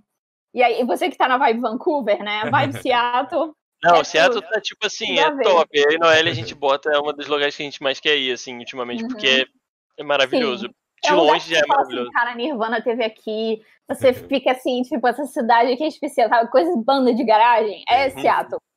E, mas Seattle tem um lado difícil também, porque é engraçado, né? Porque o tech, é, essa coisa de weather e personalidade das pessoas é muito forte mesmo. Porque no Texas era tipo calor dos infernos, meu Deus, como era aqui. E o Texas é aquele negócio assim, literal que você vê no filme, sabe? A bolinha de palha andando. o bicho atravessando a rua, tatu bola, como é que é o nome daquele negócio? Tem um nome. Ah, esqueci. Mas é, é e, e, o Texas, ele é muito aberto, ele não tem montanha nenhuma. Então você você vê aquele sol, assim, você vê o, a onda de calor longe subindo. E você Faz uma miragem no meio do. Não tem para onde correr, é muito sol. Aí, quando você vai para. E as pessoas são amigáveis, abertas. Você vai para Seattle, cara, as pessoas nem te olham assim. Tem muito, muito, muito asiático que tá lá pela Microsoft, né? Que tem essas grandes lá. E, e, as pessoas são muito frias, assim. Eu, eu tive experiência de, tipo, entrar com as crianças. As crianças eram, assim, as coisas mais lindas que tinham no universo. Então era muito difícil entrar num lugar com elas. E as pessoas do tipo, ah, igual cachorro, sabe? Uhum. Tipo, ai, meu Deus, que lindo! Ai, meu Deus, posso fazer carinho? Quase assim, né? E em Seattle, ninguém olhava as crianças. Era muito Nossa. engraçado. As pessoas, tipo assim, entravam no elevador. Eu lembro da Eva assim, sabe? Você não vai me dar atenção, eu estou tão acostumada com isso, né? E a pessoa, não, não se mexia. Então, era uma cultura muito fria. Tão fria quanto a temperatura, assim. Então, tem essas coisas diferentes. Eu lembro de sempre pensar, puxa, se eu tivesse em Seattle, será que seria fácil fazer amigos, né? Achar um nicho aqui e tal. Mas também, é, eu conheci pessoas maravilhosas lá, que era parte da família que eu morava e sempre me acolheram muito bem. Então, claro, em todo lugar tem pessoas legais e você dá sorte ou não, né? Mas é, são, acabou que eu é, tive essas várias experiências diferentes, assim, morar em lugares diferentes. E enquanto eu estava lá, a minha vida de au pair foi sofrência, porque você não ganha bem, né? É uma, é uma coisa assim, um trabalho meio escravinho mesmo, é ralação total. Tipo, você tem que ter muita certeza que você vai sofrer o sacrifício, né? Porque ser babá não é fácil. E, e tem aquela história, assim, imagina, né? Como na escola, vida de criança falar, né? Não, tipo, quem estraga a criança é a mãe. E quando você é au pair, você tá com a mãe o tempo todo. Então, estrangular a mãe, né? Você cria, cria aquela coisinha que te obedece, tá? E aí chega a mãe o dia inteiro e você fala, meu Deus, o que é isso, né? Muda a criança, né? Muda a criança. Então é um aprendizado que você tem que ter muita paciência e tal. Mas, enfim, enquanto eu tava lá, eu viajava. Viajava muito. Então eu, vi, eu fiz 24 estados, assim. Eu fiz, Caramba. tipo, a circunferência toda e não fui tanto para os estados do meio, mas eu fazia, tipo, pegava carro, fazia road trip, ou, ou com outras pessoas. Às vezes eu viajava sozinha e fui conhecendo, assim. Eu fiz, meus irmãos foram para lá e a gente fez road trip Califórnia. Aí a gente desceu a costa da Califórnia. E depois, é, no final, quando eu encerrei, meus pais foram para lá e a gente fez uma, tipo assim, lighthouse hunting. E aí a gente foi vendo todos os faróis da costa leste, né? Então a gente ia, tipo, Caraca, tipo, vendo.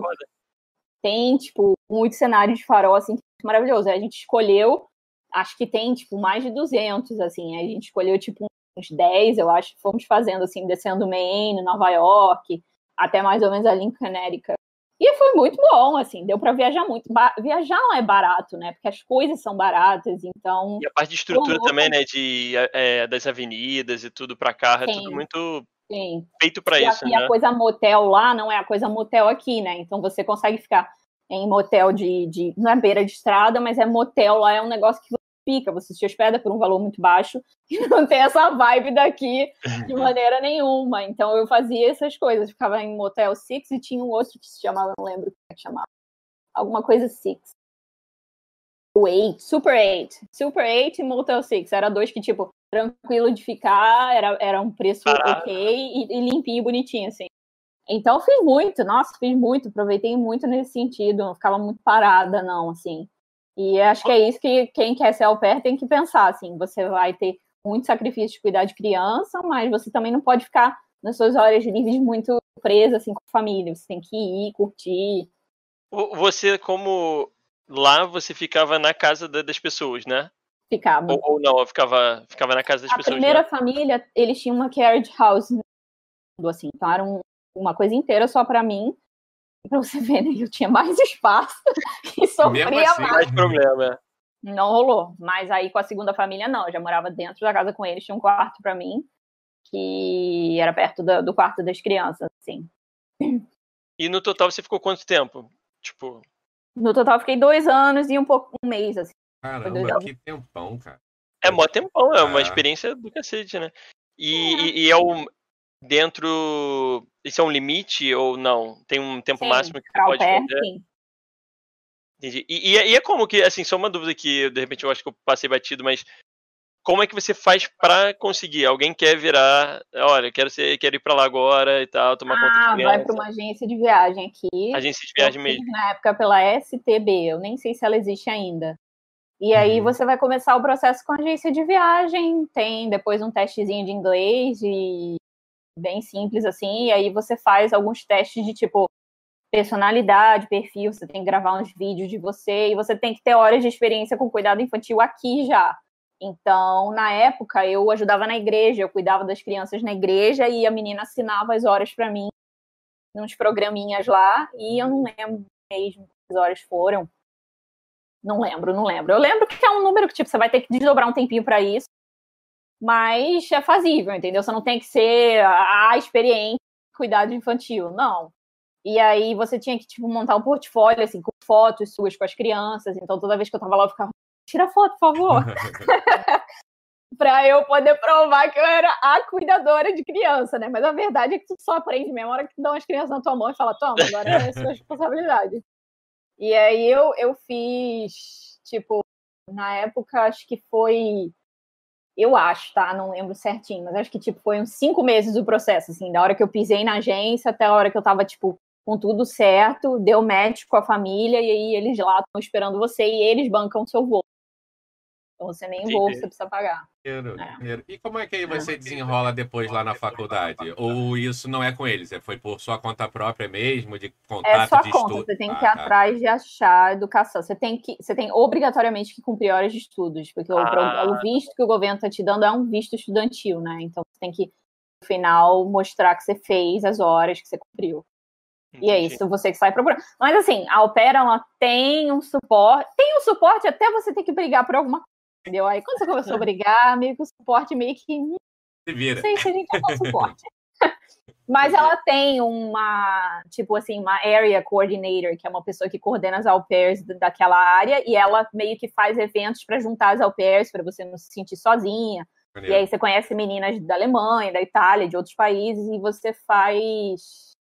É... Comecei a falar isso? Ah, e aí quando você tá lá, ela vai te dar, entendeu? Falar, olha, tem essas aqui, ah, você sim, pode sim, dá um direcionamento. Legal. É, ela dá um. E a Au Pair também faz, no início, ela faz um treinamento de duas semanas em New Jersey, pelo menos na minha época era New Jersey. Então você ficava duas semanas lá inicialmente, treinava, fazia várias dinâmicas, conhecia as au pairs que estavam indo para o país todo daquela leva. E e aí era super legal, né? E aí eu lembro que eu tava no time que ganhou lá, sei lá o que, de apresentação, e a gente foi o time que ganhou o direito de entrar no busão e ir pra Nova York. E foi a minha primeira vez em Nova York.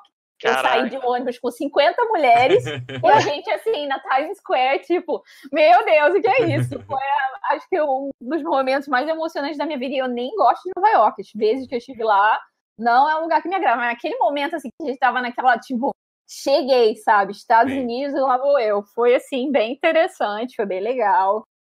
É um programa que ele é muito glamuroso. Quando você escuta tudo isso, você fala, caralho, por que todo mundo tá fazendo sendo au pair, né? Mas é tipo, é muito perrengue também. E, e, a, e, a, família, às vezes, acaba sendo muito difícil com você. Se trata mesmo como ajuda, né? Da helper, assim. E aí isso gera muito conflito. E, e eu acho que também tem essa coisa, tipo, o teste de inglês, ele não é nivelado assim, muito. Buro... Ele é, não, é, não é rígido. Então, qualquer au pair que fale um pouquinho de inglês, ela vai conseguir embarcar. E aí, eu acho que a host family, quanto mais ele sente que aquela au pair não entende o mundo em volta dela, mais eles tiram proveito dessa pessoa, entendeu? Então, quando você. Quando eu fui, eu falei, de jeito nenhum, só, se eu só vou embarcar nesse negócio se eu já souber falar 100% e me desenrolar. Então eu batia de frente, assim, na coisa da língua, sabe? Tipo assim, como assim não? Me explica isso direito, eu não tô entendendo. E às vezes a, a barreira da língua ela acaba dando margem para isso, né? Então eu tinha muitos amigos que sofriam assim, você falava, não é possível que isso está acontecendo com essa pessoa. Então, né, tem, tem os dois lados, assim. Eu acho que a minha dica, se você é ao pé, a minha dica seria é, ver se a família vai te dar um carro. Porque, mano, você tem uma ride, você entra no carro, você mete o pé todo dia se quiser, entendeu? Agora, quando você tá presa ali, não tem pra, como sair assim, sempre, sabe, ter o seu carro, é muito mais difícil. Tipo, é uma batalha todo dia, entendeu? Sim, Minha segunda sim. família, eu, tinha, eu, eu dirigi uma BMW. Beleza. E ela era o carro da au pair, entendeu? Era tipo. Nossa. E aí, tipo, Cara, sério, eu ia Texas a fundo explorar as cidades, os lugares, eu não ficava, sabe, em casa parado, esperando. E a primeira família, não, eu tinha que pedir, explicar onde eu ia, por que, que eu ia, por que eu queria fazer hum. aquilo, sabe? É um negócio assim que você fala, nossa, é como se nessas horas eu seja filha, tem que pedir autorização, mas na hora de cuidar do seu filho, eu sou a adulta responsável, sabe? Sim, sim. Então tem essas coisas meio assim que não são muito claras para a família, você tem que meio que explicar tudo. Entendi. Então, eu hoje, se eu fosse ao pé assim, eu ia falar, não, eu quero carro. Se for família sem carro, vai me deixar a pé, não quero não, valeu. A não ser que você esteja sendo ao pé em New York. Vai entrar é, na linha de metrô e chegar em todo lugar. É. Mas de Texas não era assim, eu morava em Indiana, eu morava em 40 minutos de Austin. Mas na BMW eu chegava rapidinho. Essa... E eu, eu, fala aí, Desculpa fala falar, não pode falar, pode falar. Perguntar qual é essa experiência toda, né? Ter conhecido tanta gente, ter abraçado tanta cultura diferente, gerou alguma vontade de, de tentar uma vida lá depois? Ou essa janela. Ah, total. É? Total. Na verdade, é, assim, sei lá, eu agradeço a mim mesmo pelo senso de responsabilidade que eu tinha, assim, tipo, pô, eu já mudei de faculdade nesta merda, já investi na segunda, agora eu não vou voltar para terminar. Eu tinha coisa do voltar para terminar o meu melô nos meus dois anos de, de Estados Unidos, mas eu eu depois assim que eu, que eu terminei, como o inglês é muito presente na vida, a ideia de sair nunca morreu, né? Acho que a ideia de voltar para os Estados Unidos sempre me deu um, uma coisa assim, tipo, não sei, eu tinha um pouco de medo da Evelyn que eu me tornei nos Estados Unidos. Eu tinha medo porque é uma vida tão fácil, é um é tão fácil. Eu não sei explicar, mas tipo. faltava desafio? Não, é que você se torna uma pessoa que valoriza umas coisas que têm valor. Entendi. O americano, ele, ele, ele é muito da cultura da comparação, do outro, assim, o carro que você dirige, uhum. o que você tem, do que você faz, e aquela coisa assim, what do you do, sabe? É mais importante do que o who you are. Sim, e eu sim. acho que eu sentia um pouco, tipo, eu acho que eu sucumbiria a essa, esse mindset aqui se eu passasse uma vida inteira nesse lugar. Quem eu seria no final de uma vida inteira nesse lugar? Eu vou ser mergulhada dessa pessoa? Eu não, eu não sei, eu tinha essa dúvida. Então eu nunca, depois que eu voltei, eu nunca pensava assim, quero voltar para os Estados Unidos. Eu pensava mais em, tipo, Canadá, eu pensava mais em Legal. países que eu achava que seriam, que não seriam tão essa cultura tão primeiro mundo capitalista assim dos Estados Unidos. Eu acho que consumismo. Lá, eu é, um consumismo. Total, né? E eu, e tipo, pô, conheci pessoas maravilhosas lá, eu moraria lá, não ia sofrer, assim, mas eu tinha esse questionamento, assim, long term, assim, né? O que, uhum. que isso vai fazer da vida de uma pessoa morando aqui? Eu acho que, eu não sei, eu acho que, sei lá, eu sempre fiquei nessa dúvida. Você vê que eu ainda não tenho essa resposta, né? sim, sim, mas legal, legal demais é. esse pensamento, né? É, achei bastante interessante. Acho que em algum momento várias pessoas já pensaram em estar em outro lugar e isso nunca foi uma coisa que me passou pela cabeça ou que eu nunca tinha ouvido de pessoas, né? Que uhum. com medo do que você poderia se tornar é, se misturando junto com a cultura do lugar. Que cabeça é legal. eu acho também que tem que tem muita gente que pensa em morar fora e e pensa, eu acho, só no lado. Que tudo é melhor bonito. que aqui. É. Uhum, uhum. É aquela coisa de filme, né? De tipo, uhum. ah, vamos pra lá e vai ser lindo, arco-íris, música tocando de fundo. Só que, pelas experiências que pelo menos eu conheço próximos, você muito já, já conversou com a Noelle, eu acabo sabendo, enfim, outros familiares e tudo mais, que não é tão assim, né? Primeiro que quando você está fora do seu país, você está fora do seu país, você é, é. É, é alguém de fora, né? Sim. E da mesma forma que a gente vê aqui em, em, jornais e televisão que há preconceito, há esse preconceito com o estrangeiro, né? É, eu senti, eu, eu só fui uma vez para fora, que foi na Europa, fui para França, e eu senti o quanto há essa, essa barreira é, uhum. com o estrangeiro, né? Por mais que ah, você fala Brasil, e samba, mulher, não sei o que, eles tratam muito assim também, algumas pessoas tratam dessa maneira, e é festa ali, mas é quando você é turista e depois você vai voltar para sua casa. Né? Mas a partir do momento que você vai lá e vai é, tomar um lugar, digamos assim, deles, uma vaga e tal, não sei o quê, Sim. a visão é, é, diferente, né? Então eu acho é, bacana Sim. Né? Você ter sempre esse, esse é. balanço. É. Nem tudo é lindo, né, gente? É ser humano, a gente está na Terra, né? Sim. Se tivesse um lugar perfeito, todo mundo estaria correndo para lá nesse exato Sim. momento. Uhum. Então é, é, óbvio que a gente vai ter países melhores de primeiro mundo, com facilidade para isso, para aquilo, mas uhum. vale a pena aí a gente sempre lembrar disso, né? Com mas eu, a última coisa que eu queria falar desse tema exatamente era, tipo assim, todas as é, festas, final de ano, Natal, tudo, você passava com, a, com, a, com as famílias?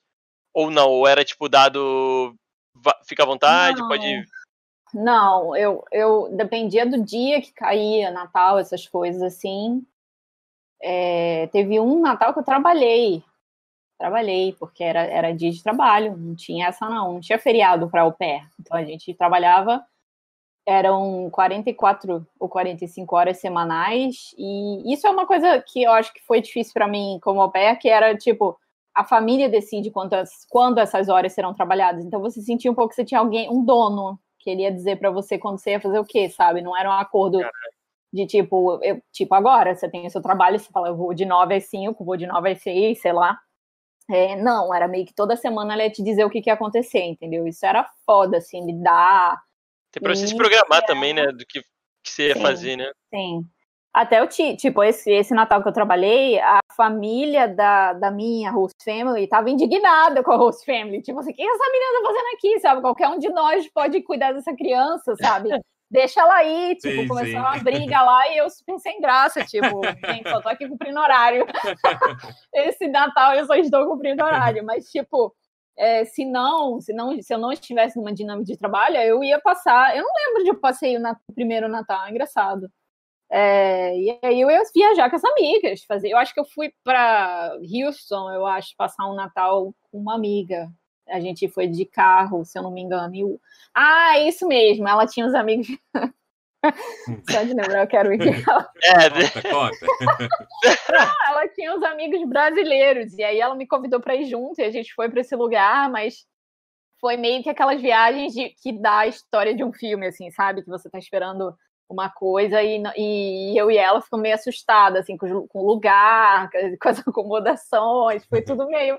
E eles e tinha um casal, acho que da Hungria, da Alemanha, junto, só falava inglês, então assim, foi nossa, aquele, aquele pessoal brasileiro, eles pagaram tanto mico, mico, mico, assim, e eu e essa menina, tipo assim, gente, não fala nada, cala a boca, tipo, e quanto mais álcool eles ingeriam, mais hum, mico eles pagavam. Beleza. E a gente, vergonha alheia, assim, nossa, uma menina, ela travou uma conversa de, ela queria, ela falava literalmente pro cara, tipo assim, vai pilotar o fogão, e ela falava, tipo, go pilot the oven. E ela falava, Eita. tipo, literal. E a gente, tipo, gente, ela tá mandando ele fogão mesmo. E foi uma coisa assim, sabe? Eu lembro de, tipo, vamos explorar Houston. E a gente saiu, foi pra Houston, só eu e ela, e foi melhor. Mas com essa família, a gente ficou o Natal ali. Tomamos lá nossas caipirinhas, matamos saudade de falar português e voltamos. Foi ah, isso. Legal, que maneiro. Olha, antes eu queria agradecer a galera que deu follow na gente aí também. Recebemos dois follows aí da Luciana Freitas, obrigado Lua, e do Buff, aí eu não sei falar o nome, vou chamar de Búfalo aqui, porque tá Búfalozal, vou agradecer como Búfalo. Eu claramente e... deixei de, de, de, ajustar o tamanho, peço perdão, na próxima vai estar ajustado. é, mas faz parte. E seja bem-vindo Nandinho aí também, que colou, mas vamos seguindo aqui. Sim. Evelyn, o passarinho aqui passou mais informações. E aí eu acho que a gente podia falar agora é, sobre um pouco também dessa questão da que você falou da sua leitura. E eu sei que você né, escreveu um livro e tudo mais. Então eu queria, vamos para a parte de leitura e escrita. Primeiro a sua relação de tipo, quando descobriu, que você já comentou com a gente, que você começou a, a leitura no é. período mais à frente, e, e como isso se tornou algo, um hobby, uma, um prazer para você, enfim, é, ah, não sei, é, de, é, é, o que você falou no início, né? É difícil imaginar a Evelyn sem o olho para trás da minha. Como, sabe? Como? Porque não tem muita explicação. Mas, assim, eu, quando eu comecei a ler, quando eu, assim que eu comecei a ler, naquela coisa da, do período aí de faculdade, foi, foi muito junto com precisar melhorar o inglês. Então, eu fazia isso. Eu comprava livros que eu já conhecia em português e relia é, a história. Tipo, às vezes sei lá, não vou saber dizer um livro que eu sabia em português, mas tipo, às vezes eu tinha visto o filme e achava que valia encarar o livro.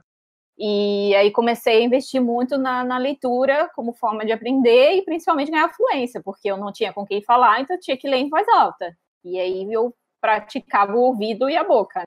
E ali eu comecei já junto pegar gosto pela coisa. E isso foi 2010, foi o ano que eu ingressei na letras. E eu falei, cara, eu vou fazer aqui uma seleção imagina. Eu vou fazer uma seleção dos livros que eu mais quero ler, porque eu, eu, eu quando você entra nesse universo de livro, você fala, nossa, tenho mais livro do que eu tenho vida para viver. então eu vou precisar selecionar os que eu quero ler primeiro. E aí eu falei, cara, não, eu vou ler mil livros até a morte. E achei que ia levar até morrer, né? E aí, ano que estamos, eu tô, falta 20, falta 29 livros para chegar a mil. Caramba! Então foi tipo 10, 10 anos, 11 anos, né, para ler mil. E agora começar a programar os. Pro... Não, eu não programei mil, né? Eu fui lendo, sim, mas sim. eu sabia que tinha alguns que era tipo, esse tem que ler antes de morrer. Sim. E aí fui fazendo assim. E aí acabei, é, assim, eu, eu sempre fui muito resistente. A Noelle, essa daí é, vai para você, Noelle, tá? Você aí, que me ouve aqui. Eu fui muito resistente à coisa da mídia social, a coisa da televisão. Eu sou muito avessa a essas coisas. Então, eu acho que, tipo, eu, eu me entreti muito mais com o livro, porque eu deixava essa coisa de lado, assim. Então, é aquela coisa, todo mundo se assusta eu falo, não, tem minha casa, não tem televisão. A pessoa fala, quê? Como assim? O que, você faz? Eu não, enquanto ou, tipo assim, quando, como você escreveu um livro? Eu falo, provavelmente enquanto você viu televisão.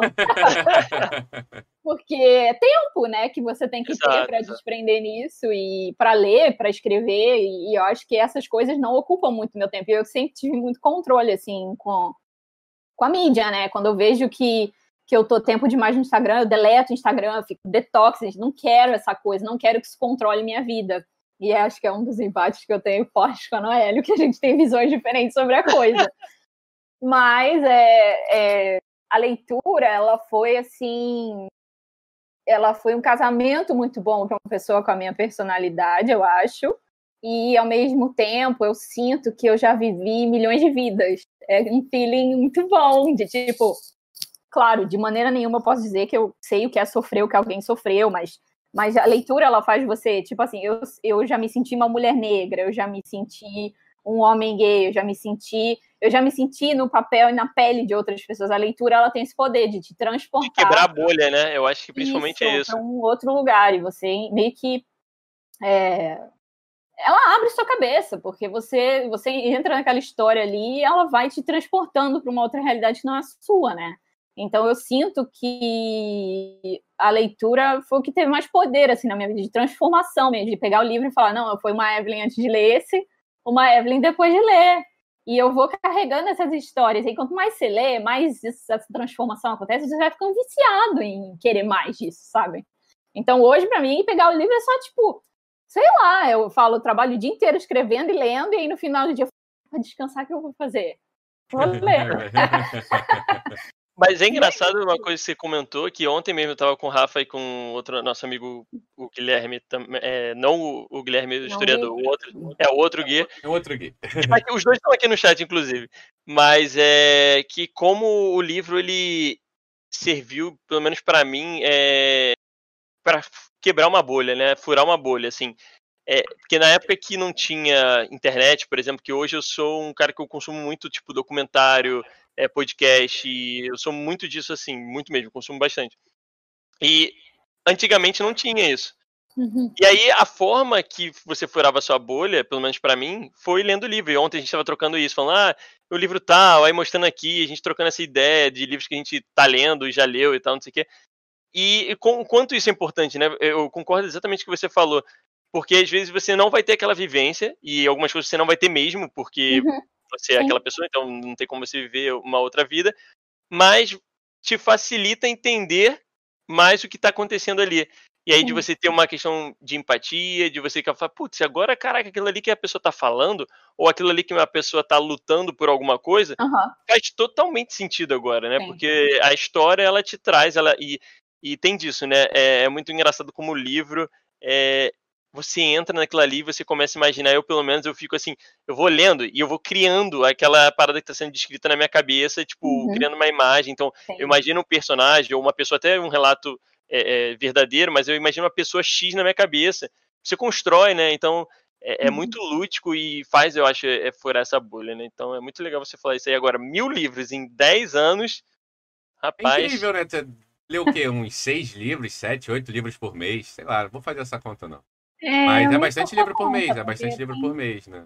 Ah. tirando numa média, óbvio que deve ter mês que você lê mais ou menos, mas. É, Tamanhos de livro diferentes também, né? Sim, sim, sim. E uma, sim. uma pergunta, Evelyn, que a gente estava nessa conversa aí, vou puxar uma, uma pergunta para você, que é uma grande conhecedora de livros e tem bastante esse hábito, você gosta? Aí é curiosidade mesmo, né? Você gosta de pegar um e matar ou você vai lendo vários em, em paralelo?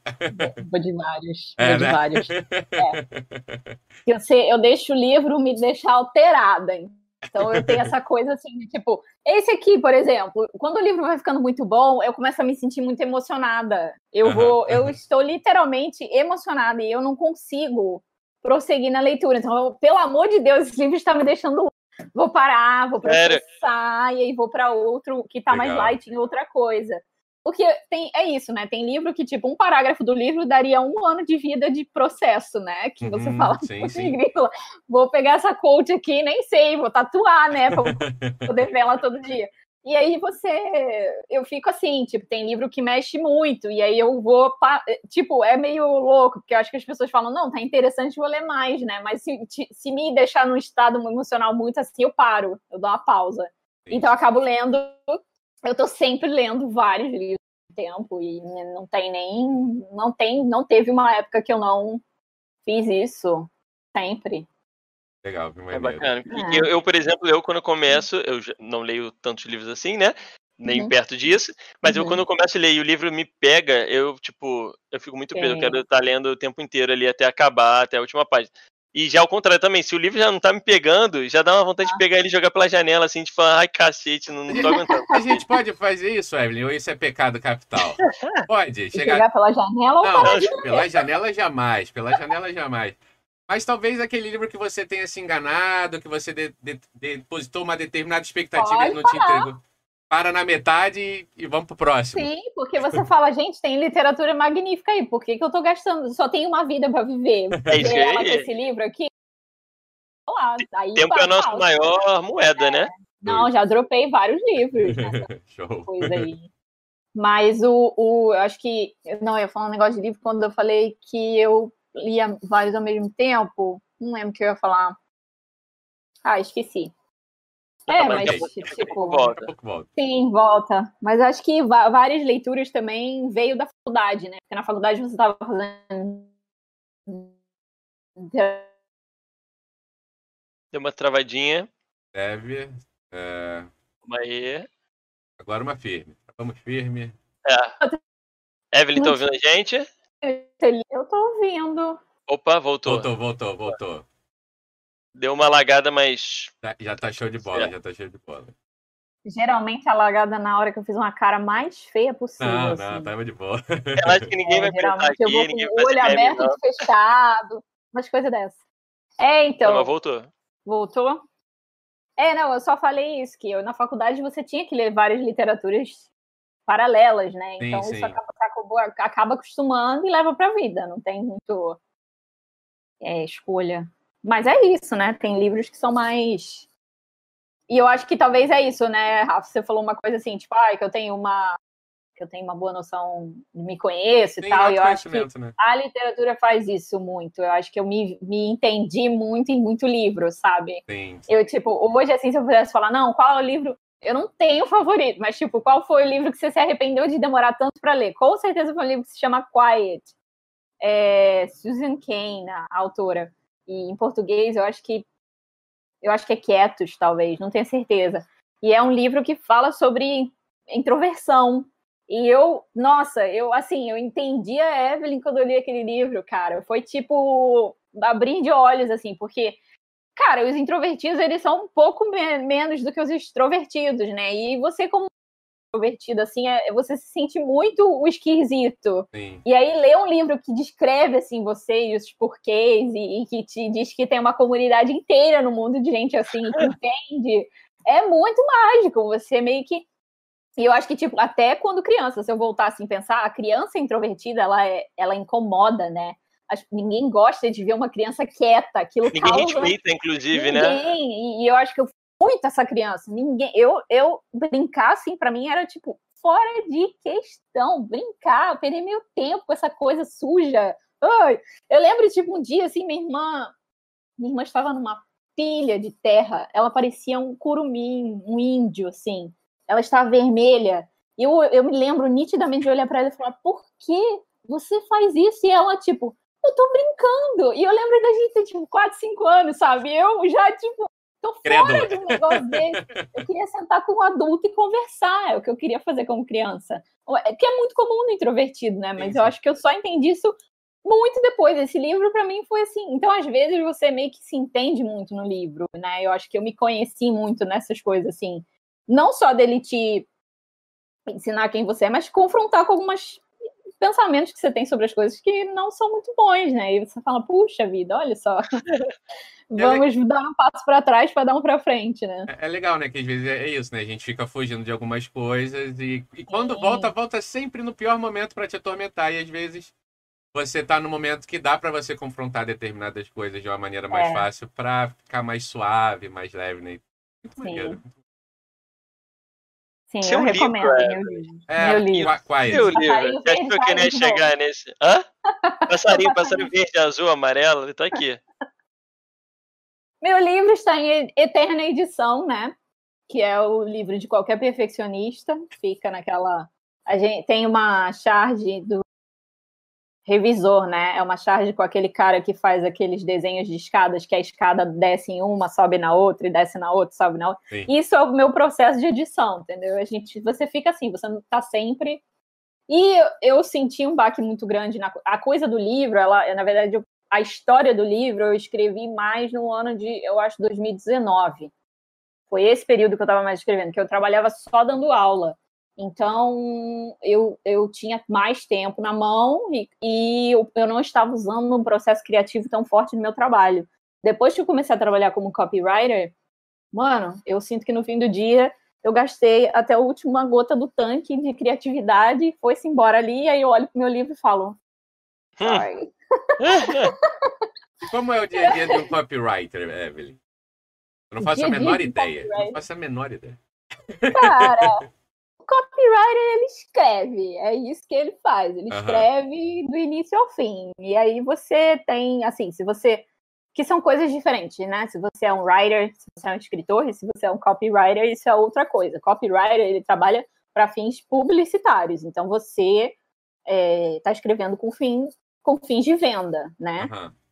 Então você vai aplicar mil estratégias, dependendo de quem é o seu usuário final, para você convencer essa pessoa de que ela precisa de algo que você tem a vender. Então, na verdade, você não vai nem oferecer um produto, você vai trabalhar o psicológico dela para dizer: você não sabe que você precisa disso, é disso que você precisa, e levá-la a pensar que ela quer aquilo que você Legal. tem para vender e gerar uma venda. Então, o copywriter ele faz isso. E então você participa de processo também, né? Você para entender a empresa, o seu usuário final, entender o perfil, entender para quem você está escrevendo e é, tem níveis maiores ou menores dependendo quem é o cliente. Então, é, copy agora está muito na moda, porque todo mundo está criando seu website, todo mundo está na mídia e todo mundo precisa que alguém escreva isso aí, né? Uhum. Então, está muito popular, assim, mas é. Tem muita coisa para aprender, nossa, muita coisa para aprender. Tem muito para estudar nisso ainda. E tem muita estratégia que você pode adotar e fazer um blend de várias, assim, para ter um produto final legal. E acho que você tem que começar, tipo, um, acho que qualquer copywriter decente hoje precisa de UX, que é o User Experience, e ter uma conversa bem aberta com isso também, porque é só aí que você vê resultado. Então, para esse ramo, assim, às vezes é muito sacrificante, porque às vezes você está escrevendo para uma empresa que não tem análise de dados tão boa, então você não sabe o que na sua copy está funcionando e o que é que não está, né? Você fica sem esse feedback. Legal. E aí você meio que não consegue melhorar porque você não sabe o que está ruim e o que está dando certo. Então, tem isso, tem muita coisa, muita gente ensinando é, muitas técnicas de escrita e tal, e eu ainda tô, eu sou jovem nesse processo, embora eu escreva há muito tempo. Mas, por que, que a gente começou a falar em copyright? É, e aí o livro, ele. Falta energia, mas o livro tá escrito. O livro é tipo. Pra o que, ser... que é? Vai, conta pra Vamos gente o. finais há quanto tempo? É que a gente ah, pode chamar assim? 2020, 2020 todo, praticamente. É? Uhum. Aí, e você acha que ainda cabe mais umas lapidadas? Cabe. Cabe. Só não vale botar a culpa na pandemia. Não, a culpa é justamente a pandemia me deu muito mais trabalho, né? Eu tenho trabalho, literal, assim, tipo, trabalho apareceu com a pandemia, aumentou muito, e aí o livro ficou tadinho, não tenho tempo para ele. Hum. Eu preciso cavar isso na minha semana e tal, porque eu faço muito isso. Eu trabalho durante o dia como copywriter, de noite eu dou aula, e de fim de semana eu estudo. É. então eu tô tentando, não sei se eu não talvez eu consiga editar o livro, Eu não sei, é uma organização aí que eu tenho que parar e, e achar o meu tempo elástico, onde eu vou fazer ele elástico, né? Mas assim, ele tá escrito, você tá fazendo a parte de edição agora, que é basicamente, é. tiro isso, mudou aquilo, vou... É, e a correção também de... de... Sim. Sim, eu, na verdade, depois, eu, eu não lembro, olha, vergonha, eu já não sei nem dizer o que eu estou fazendo. Eu não lembro se eu escrevi esse livro em primeira e estou passando para terceira, ou se eu escrevi em terceira e estou passando para primeira. Eu uhum. escrevi em primeira, estou passando para terceira. Então estou mudando a voz. Então e... eu tô com muita coisa para editar, entendeu? Muita coisa, imagina. Mas tudo, quando eu né? decidi passar tudo. de primeira para terceira, eu vi que sim, que foi a melhor decisão, que funcionou para aquele livro, porque eu tenho múltiplos personagens. E aí Entendi. tava muita coisa, muita coisa para um leitor assim na primeira. Entendi. Aí entendi. vou mudar. Você pode dar um resuminho do, do que resuminho. é o livro pra galera? Ah, é aventura. Eu gosto muito de fantasia, eu gosto muito de gêneros, Senhor dos Anéis, esses gêneros de, sei lá, elfos e coisas assim, é o que eu realmente curto. Irado. Embora não seja a maioria das coisas que eu leio, mas foi o que saiu aí para escrever. Lembrando que é uma literatura que eu né, iniciei, sei lá, muito para trás e só desenvolvi em 2019. Então talvez hoje eu não, talvez não seguiria nessa escrita, mas é uma aventura, é uma. Não posso dar spoiler, né? Então. É, sem que... spoiler, sem spoiler. É, é uma aventura de vários é, knights. Como é que a gente fala knight em Cavaleiros. Cavaleiros. Cavaleiros. Né? E eles encontram uma pessoa que começa a interferir ali em tudo que acontece na vida deles. E eles partem numa quest e essa, Olha. nessa quest, várias coisas vão sendo reveladas. Esse livro segue a jornada do herói. Okay. Podemos esperar coisas de magia, mística ou não? É um negócio... Pode. É, por aí, é por aí. esperar muita Olha mágica. Só, eu, eu, vou querer esse mágica. lançamento desse livro aqui, então. É porque, isso. assim... É, cara, agora eu, eu sabia por alto, né, do, do seu livro, assim, tipo, a Noelle me contou, mas eu não, não tinha tanta noção. Porque eu e Rafa é o mundo que a gente vive, tá ligado? É o mundo que a gente Sim, gosta. Eu, eu é inclusive, tava para falar, né, que uhum. é, eu acho que não sou também tão leitor como, como a Evelyn. Acho que ninguém é, talvez, né? Mil livros em dez anos. Ah, é sim. Mas que. Tem eu... gente que ganha pra isso. Sim, sim. É verdade. Infelizmente. Mas que eu ia falar que eu tô com 31 anos e, e o, o meu foco de leitura mudou recentemente, que durante muito tempo é, eu não cheguei a, a, a, ler tanta coisa que me despertasse determinadas coisas que vocês falaram, que eu achei muito legal, que era tipo a capacidade de você se colocar em outro lugar. Eu falo, os livros que, que eu li durante muito tempo e que despertou muita coisa em mim, que despertou a paixão pela leitura, era a capacidade de me transportar para outros mundos, fantasia, medieval, uhum. espaço, futuro, uhum. passado, né? É, e aí, de um tempo para cá, tô, tô me interessando mais por determinados livros menos fantasia e para eu tentar me entender um pouco melhor também, né? Mas nessa pegada vocês falaram, mas nossa, entusiasmo entusiasmadíssimo com isso que você falou. E eu não sabia, e não sei se o Igor sabia, não é? Ele chutou ali ó, pra gente no, no chat. E é inglês, é inglês. Aí já perdi um pouco o entusiasmo, Igor. Mas, mas... Eu vou ganhar entusiasmo, porque assim, aqui, essa terapia aqui que a gente tá tendo, barra conversa, já vai servir para eu já tá, entendeu? Botar o inglês aí em dia. E, e o tema eu achei super interessante, é uma, algo que realmente é, eu acho que move muito do que a gente gosta aí, a ele sabe disso. Uhum. Enche a cabeça dela com isso. Recorrente é na nossa recorrente. vida. É, na nossa uhum. vida. Cinema, jogos, livros. É, tudo, sempre em volta essa temática, né? Vira e mexe.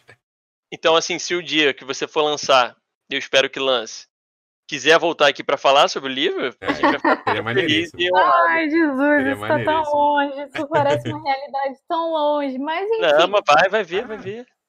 É, esse, esse, o livro levou tanto tempo, esse meu filho que eu tive, criei, né, cuidei, que parece que eu não consegui falar, vai filho, vai pro mundo, sabe, ainda tô nesse feeling de ainda não tá no ninho, não saiu, mas sei lá, eu acho que eu vou, conforme, eu acho que eu vou ter que achar um, encarar o meu trabalho mais como trabalho e menos como criação, eu acho que eu acabo doando muito da Evelyn no meu trabalho, e eu preciso aprender a fazer isso menos, fazer uma copy mais estratégica e menos do coração, né? Sim. Porque aí eu deixo o coração pro livro.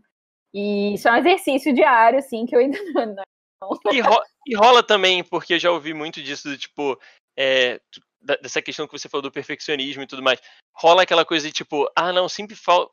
Porque assim, o que eu sinto em tudo na nossa vida, sempre vai faltar uma vírgula. Sim. Assim, se a gente for procurar, a gente sempre vai achar uhum. alguma coisa que dê para mudar, que a gente acha que possa melhorar e tal. E que não necessariamente, é bom deixar isso claro, não necessariamente que aquilo realmente vai ter um efeito é, real de mudança, assim, um impacto que alguém vai perceber, etc. Então, se sente que tem muito disso ainda que te segura ainda de tipo, ah, tem mais uma coisinha que eu quero fazer. Fez uma autossabotagem de leve. Acho que sim, acho que tem um pouco, mas eu acho que eu desprendi um pouco mais conforme. Porque eu acho que quando eu escrevi o livro, ninguém no universo estava lendo o texto Evelyn. Então a minha escrita era toda para mim. Hoje não, hoje escrevo para empresas e texto vai, faço ghostwriting para outras pessoas. Então é, eu já vi a minha leitura no mundo, então isso causa Legal. menos, você se sente mais, não, eu sou normal, eu posso, posso publicar, posso botar para né, virar Sim. isso aí. Então eu acho que isso diminuiu depois disso tudo. Mas eu acho, hoje eu sei que se eu desse o livro pronto na mão de alguém, a pessoa vai falar, que isso? Por que, que você fez isso? Tipo, metade está numa voz, outra metade está na outra. Sim, acho sim. que falta esse ajustinho.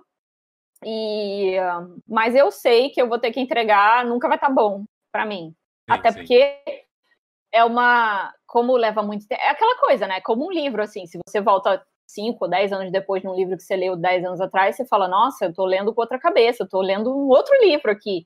E às vezes eu volto para o meu livro e eu falo, gente, foi eu que escrevi isso, porque eu não me identifico mais com aquela ideia. Mas eu lembro sim, sim. que na época eu estava muito mais.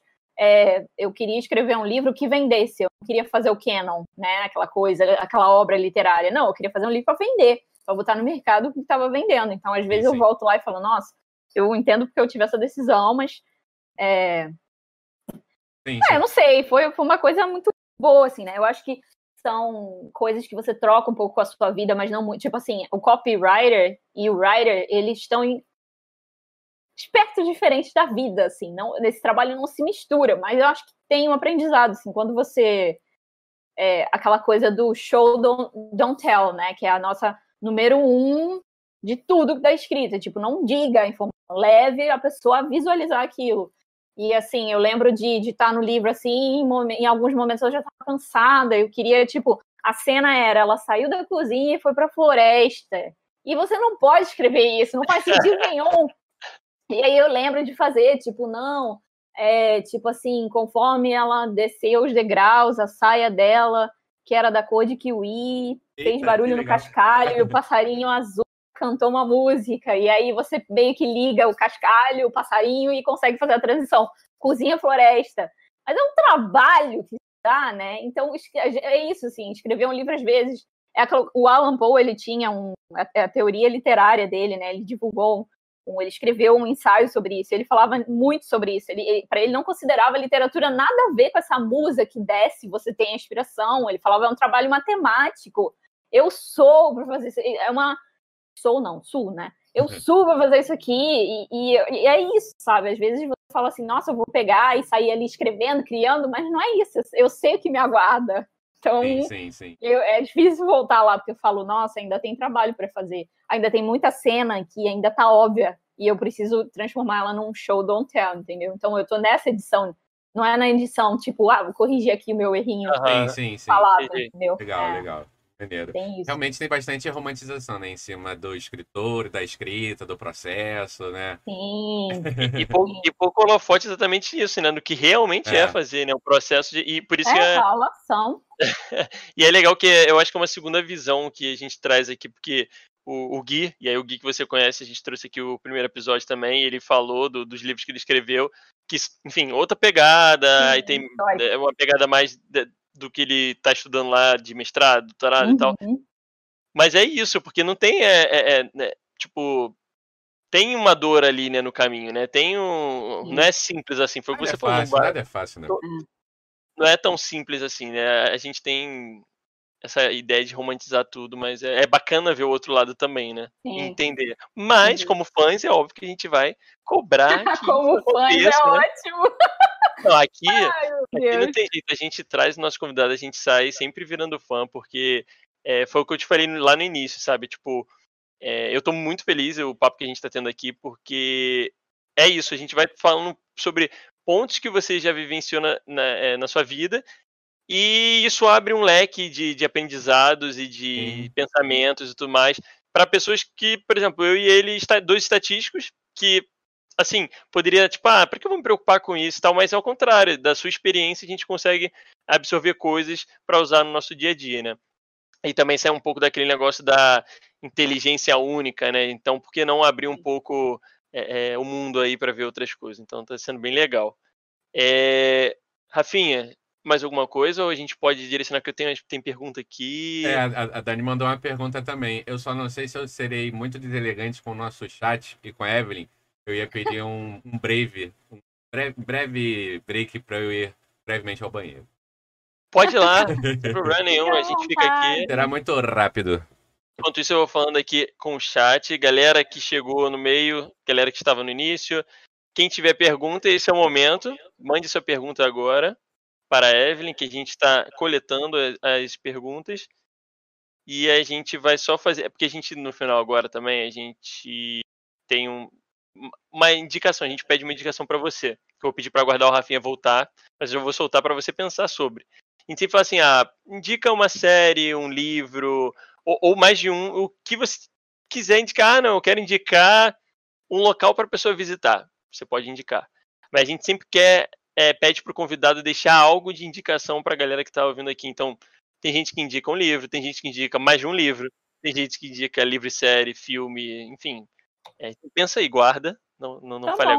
Mas eu te dei, ó, eu te dei essa moleza. Você me perguntou hoje, essa realmente não é a pergunta. Não é a pior, né?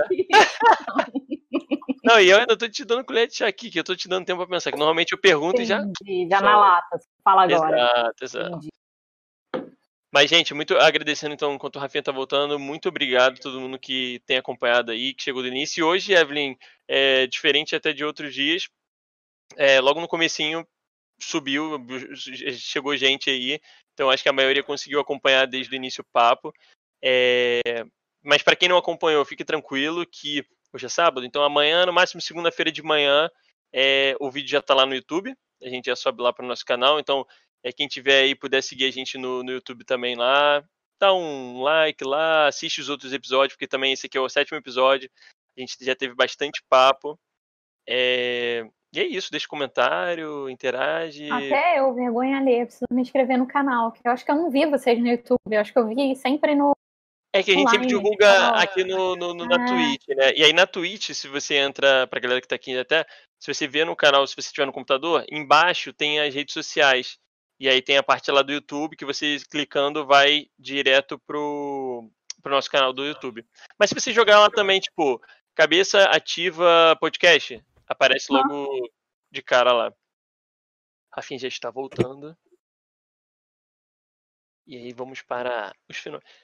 Rafinha voltou. Já dei aqui, ó, já dei um spoiler pra Evelyn do como é que é o nosso papo agora no final, oh. de recomendação. Tava lembrando a galera do nosso canal do YouTube, né, que quem não conseguiu assistir aqui. Então, pessoal, compartilhar. YouTube, principalmente, né, que muita gente tem mais facilidade de acesso ao YouTube. Cara, compartilha no Zap aí com família, com amigo. É, convida para o próximo papo. A gente vai ter mais dois papos ainda em, em abril, né? E, e, é isso. E ah, outra coisa também, só lembrando, dica, vocês têm dica de alguma pessoa queira, ah, chama essa pessoa para conversar e tudo mais. Ah, vai indicar o Brad Pitt? Assim, vai ser um pouco difícil. A gente pode tentar? A gente vai tentar, prometo que a gente tenta. Mas é, fique à vontade de mandar indicações, então, que a gente vai correr atrás. Agora, voltando, Evelyn, como eu já te dei o spoiler, da, hum. a gente, sempre no final a gente pede uma dica para você deixar para a galera que está assistindo aqui é, de algo que te marcou, ou algo que você está vendo no momento, e não vale o livro que você já indicou. Já vou logo. Verdade, olha, é, perdi. Já deu, perdeu. Seja singular, Seja singular e quiet. quiet né? Foram os dois livros até quiet. o momento. Né? É eu acho que não vai ter jeito. Eu acho que, né, sendo eu, eu indicar livros, porque, né, ó, Se quiser mais de um também, fica à vontade. Exatamente. Mas não sei, eu acho que. Eu acho que tô olhando para a estante de livro, né? Não tô olhando para nada, assim, viajando. Tem uma estante de livro na minha frente, eu estou olhando para ela. Mas... E eu acho que não deve ser tão fácil, né? Não deve ser tão fácil que é. Escolher a quantidade de livros que tá. Que? De quê? Não entendi. Dada a quantidade de livros que, que você já leu, escolher para indicar não deve ser tão Não é simples. é fácil, não é fácil. Eu acho que eu, eu indicaria dois, que eu posso dizer assim, ah, tipo, um livro só que eu vou indicar, tipo, eu acho que todo mundo devia ler, é To Kill a Mockingbird, que acho que em português eu acho que é O Sol é para Todos, que é da Harper Lee, que é tipo uma das literaturas que eu mais posso dizer assim, foi a Evelyn de antes, a Evelyn de depois. Eu acho que desde que eu conheço a Noelle, ah, inclusive tá aí na sua casa o livro, vai aí na sua estante que tá emprestado pra Noelle, é um século. Olha aí, Olha cobrando ao vivo, hein, rolou né? vivo. um draminha, rolou um draminha, porque o livro, não sei o quê, e aí não pegou pra ler. E eu já tô cobrando isso. Olha, somos amigas há 11 anos. Eu devo estar aos 11 anos falando pra Noelle, Noelle, pelo amor de Deus, lê esse livro. Mas enfim, não rolou.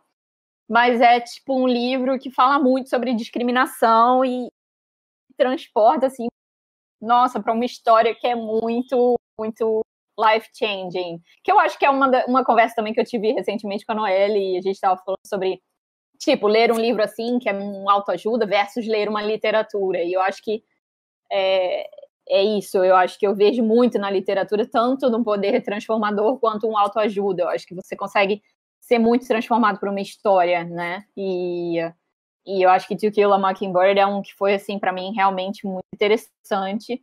Mas tem outros, tem muitas histórias que, que mudaram muita coisa em mim.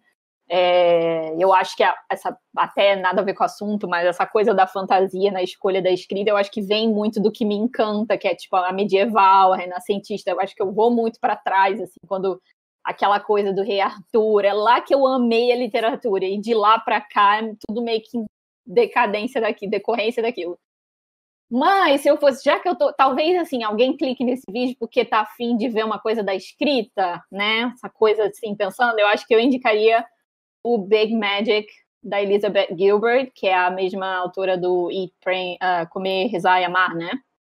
E eu indiquei esse livro para Noélia, a Noélia até nem extraiu tanto dele assim, é, tipo, ela gostou, mas não foi tão bom. Eu acho que é um livro muito importante para quem vive da sua arte. E ela, ela, ela advoga muito assim para você não fazer isso. Né? Segundo essa autora, quando você coloca esse peso do trabalho, do seu ganha-pão na sua arte, você meio que mata a sua arte.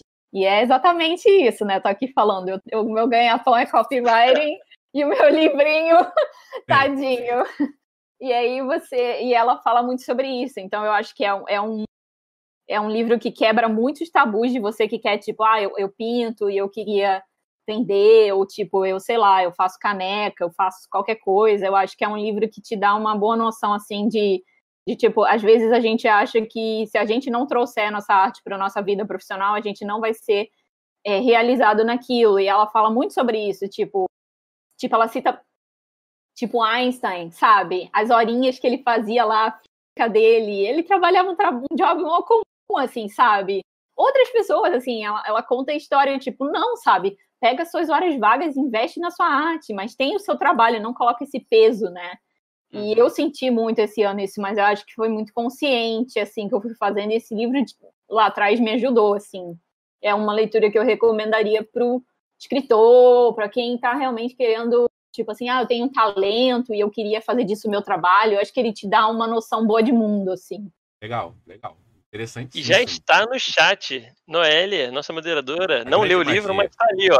Big Ativa. Magic, leu, ela leu, ela leu. Ela leu, ela leu. Então ela não leu, mas os dois, já tão, os dois já estão no chat. Então, para quem quiser comprar é, na Amazon ali, ó, entrega rápida.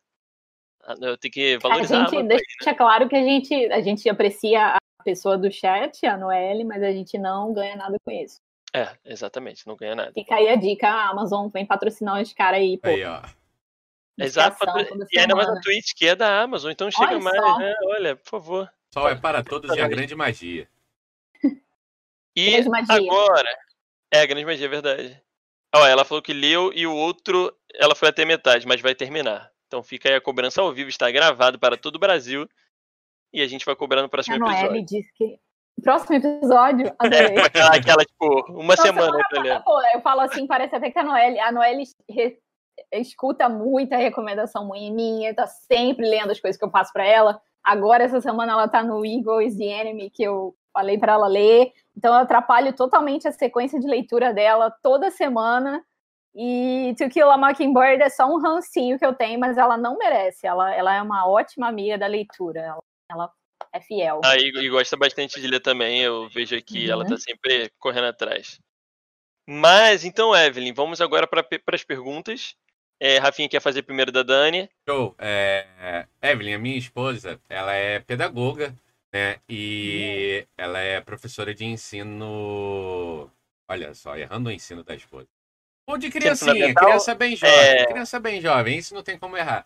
E aí ela ficou curiosa porque você deixou bem claro, né, qual o seu interesse na parte de educação, qual, qual faixa que você gosta, mas ao mesmo tempo você parece ter tido uma experiência muito gostosa com, com os gêmeos, né? Mesmo assim, aquilo ali não, não te em, em nenhum momento chamou atenção para ah, talvez seja legal dar aula para criança, ou não, ou você conseguiu ali vislumbrar que não.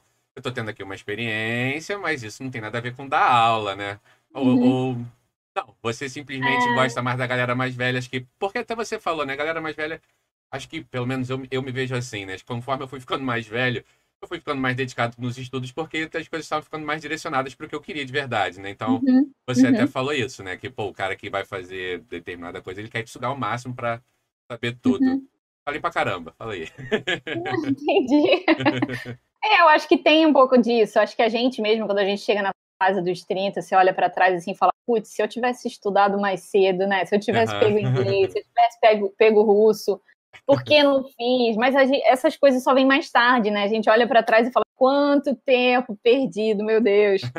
Então, eu acho que é isso. Eu acho que eu pego mais o adulto por causa desse sentimento, assim, de tipo, que a pessoa tá ali, ela entende realmente o que, que aquele investimento é, o quanto ela precisa. Ela claramente vê no trabalho dela todas as dinâmicas que ela precisava do inglês e não tem. Então é uma coisa muito mais palpável para ela do que o adolescente que ainda vai descobrir isso lá na frente. Mas eu acho que a coisa com gêmeos, não, porque os gêmeos eram criancinha, era aquela idade de toddler, assim. Então tudo é fofo, tudo é bonitinho, tudo é amorzinho. Mas quando eu dei aula, era aquelas nem de lembrar que me dá.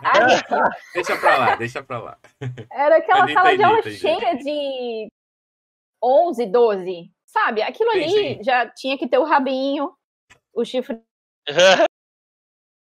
Olha, e, o, e o tridente. Só isso que eu digo. É, não dá, não, eu não tive. Nossa, olha, palmas para Dani, porque é para mim é assim, eu não sei como eu controlaria um negócio desse. É tipo uma boiada que você é um, é um tipo, caos, vai explodir, né? assim. Não... É um caos, não. É um caos, é um caos. não, não, sei, eu, aquilo ali me deixou completamente assim, vou matar um deles. Sim. E aí, Igão, vamos, vamos para a próxima. Tô pegando aqui. Vamos. O Gui, o Gui, nosso Gui, é, ele comentou aqui, seu companheiro aí de, de leitura e de escrita e tudo mais, ele mandou. Eu queria saber da Evelyn qual a opinião dela sobre o fechamento em massa de livrarias do Brasil, mesmo antes da, pande da, da pandemia, e as recentes polêmicas sobre o, o encarecimento do livro. Isso, em tese, vai dificultar o acesso à. É, na verdade, ele afirmou, né? Isso, em tese, vai dificultar a, é, o acesso à leitura. Como fazer? Investir no e-book ou é em detrimento do livro físico ou não? Ou isso é algo incontornável? Pergunta Gui, né? Obviamente. É uma pergunta nem um pouco simples, né? Repeti duas vezes, estou lendo aqui de é. novo. Vamos dividir em partes, né? Pergunta A, B, brincando, mas. Eu uma coisa eu posso que... repetir aqui, se não ficou muito claro que a minha leitura foi péssima também. Não, a primeira. Ele falou sobre. Só a primeira, só o iníciozinho. Que ele quer saber sua opinião sobre o fechamento. Né? Sobre os encerramentos das livrarias. É, né? é o fechamento ah, das livrarias em massa no Brasil que vem cada é. vez mais acabando aí. Pois é, eu, eu não tenho uma resposta, sabe? É algo que eu não sei o que pensar e, e, eu, e eu consigo ver na minha própria vida o reflexo disso. Porque, assim, né, eu leio 98 talvez 99% do que eu leio está em inglês. Então, ah, é, verdade, é, muito né? caro para eu exportar isso para cá, né?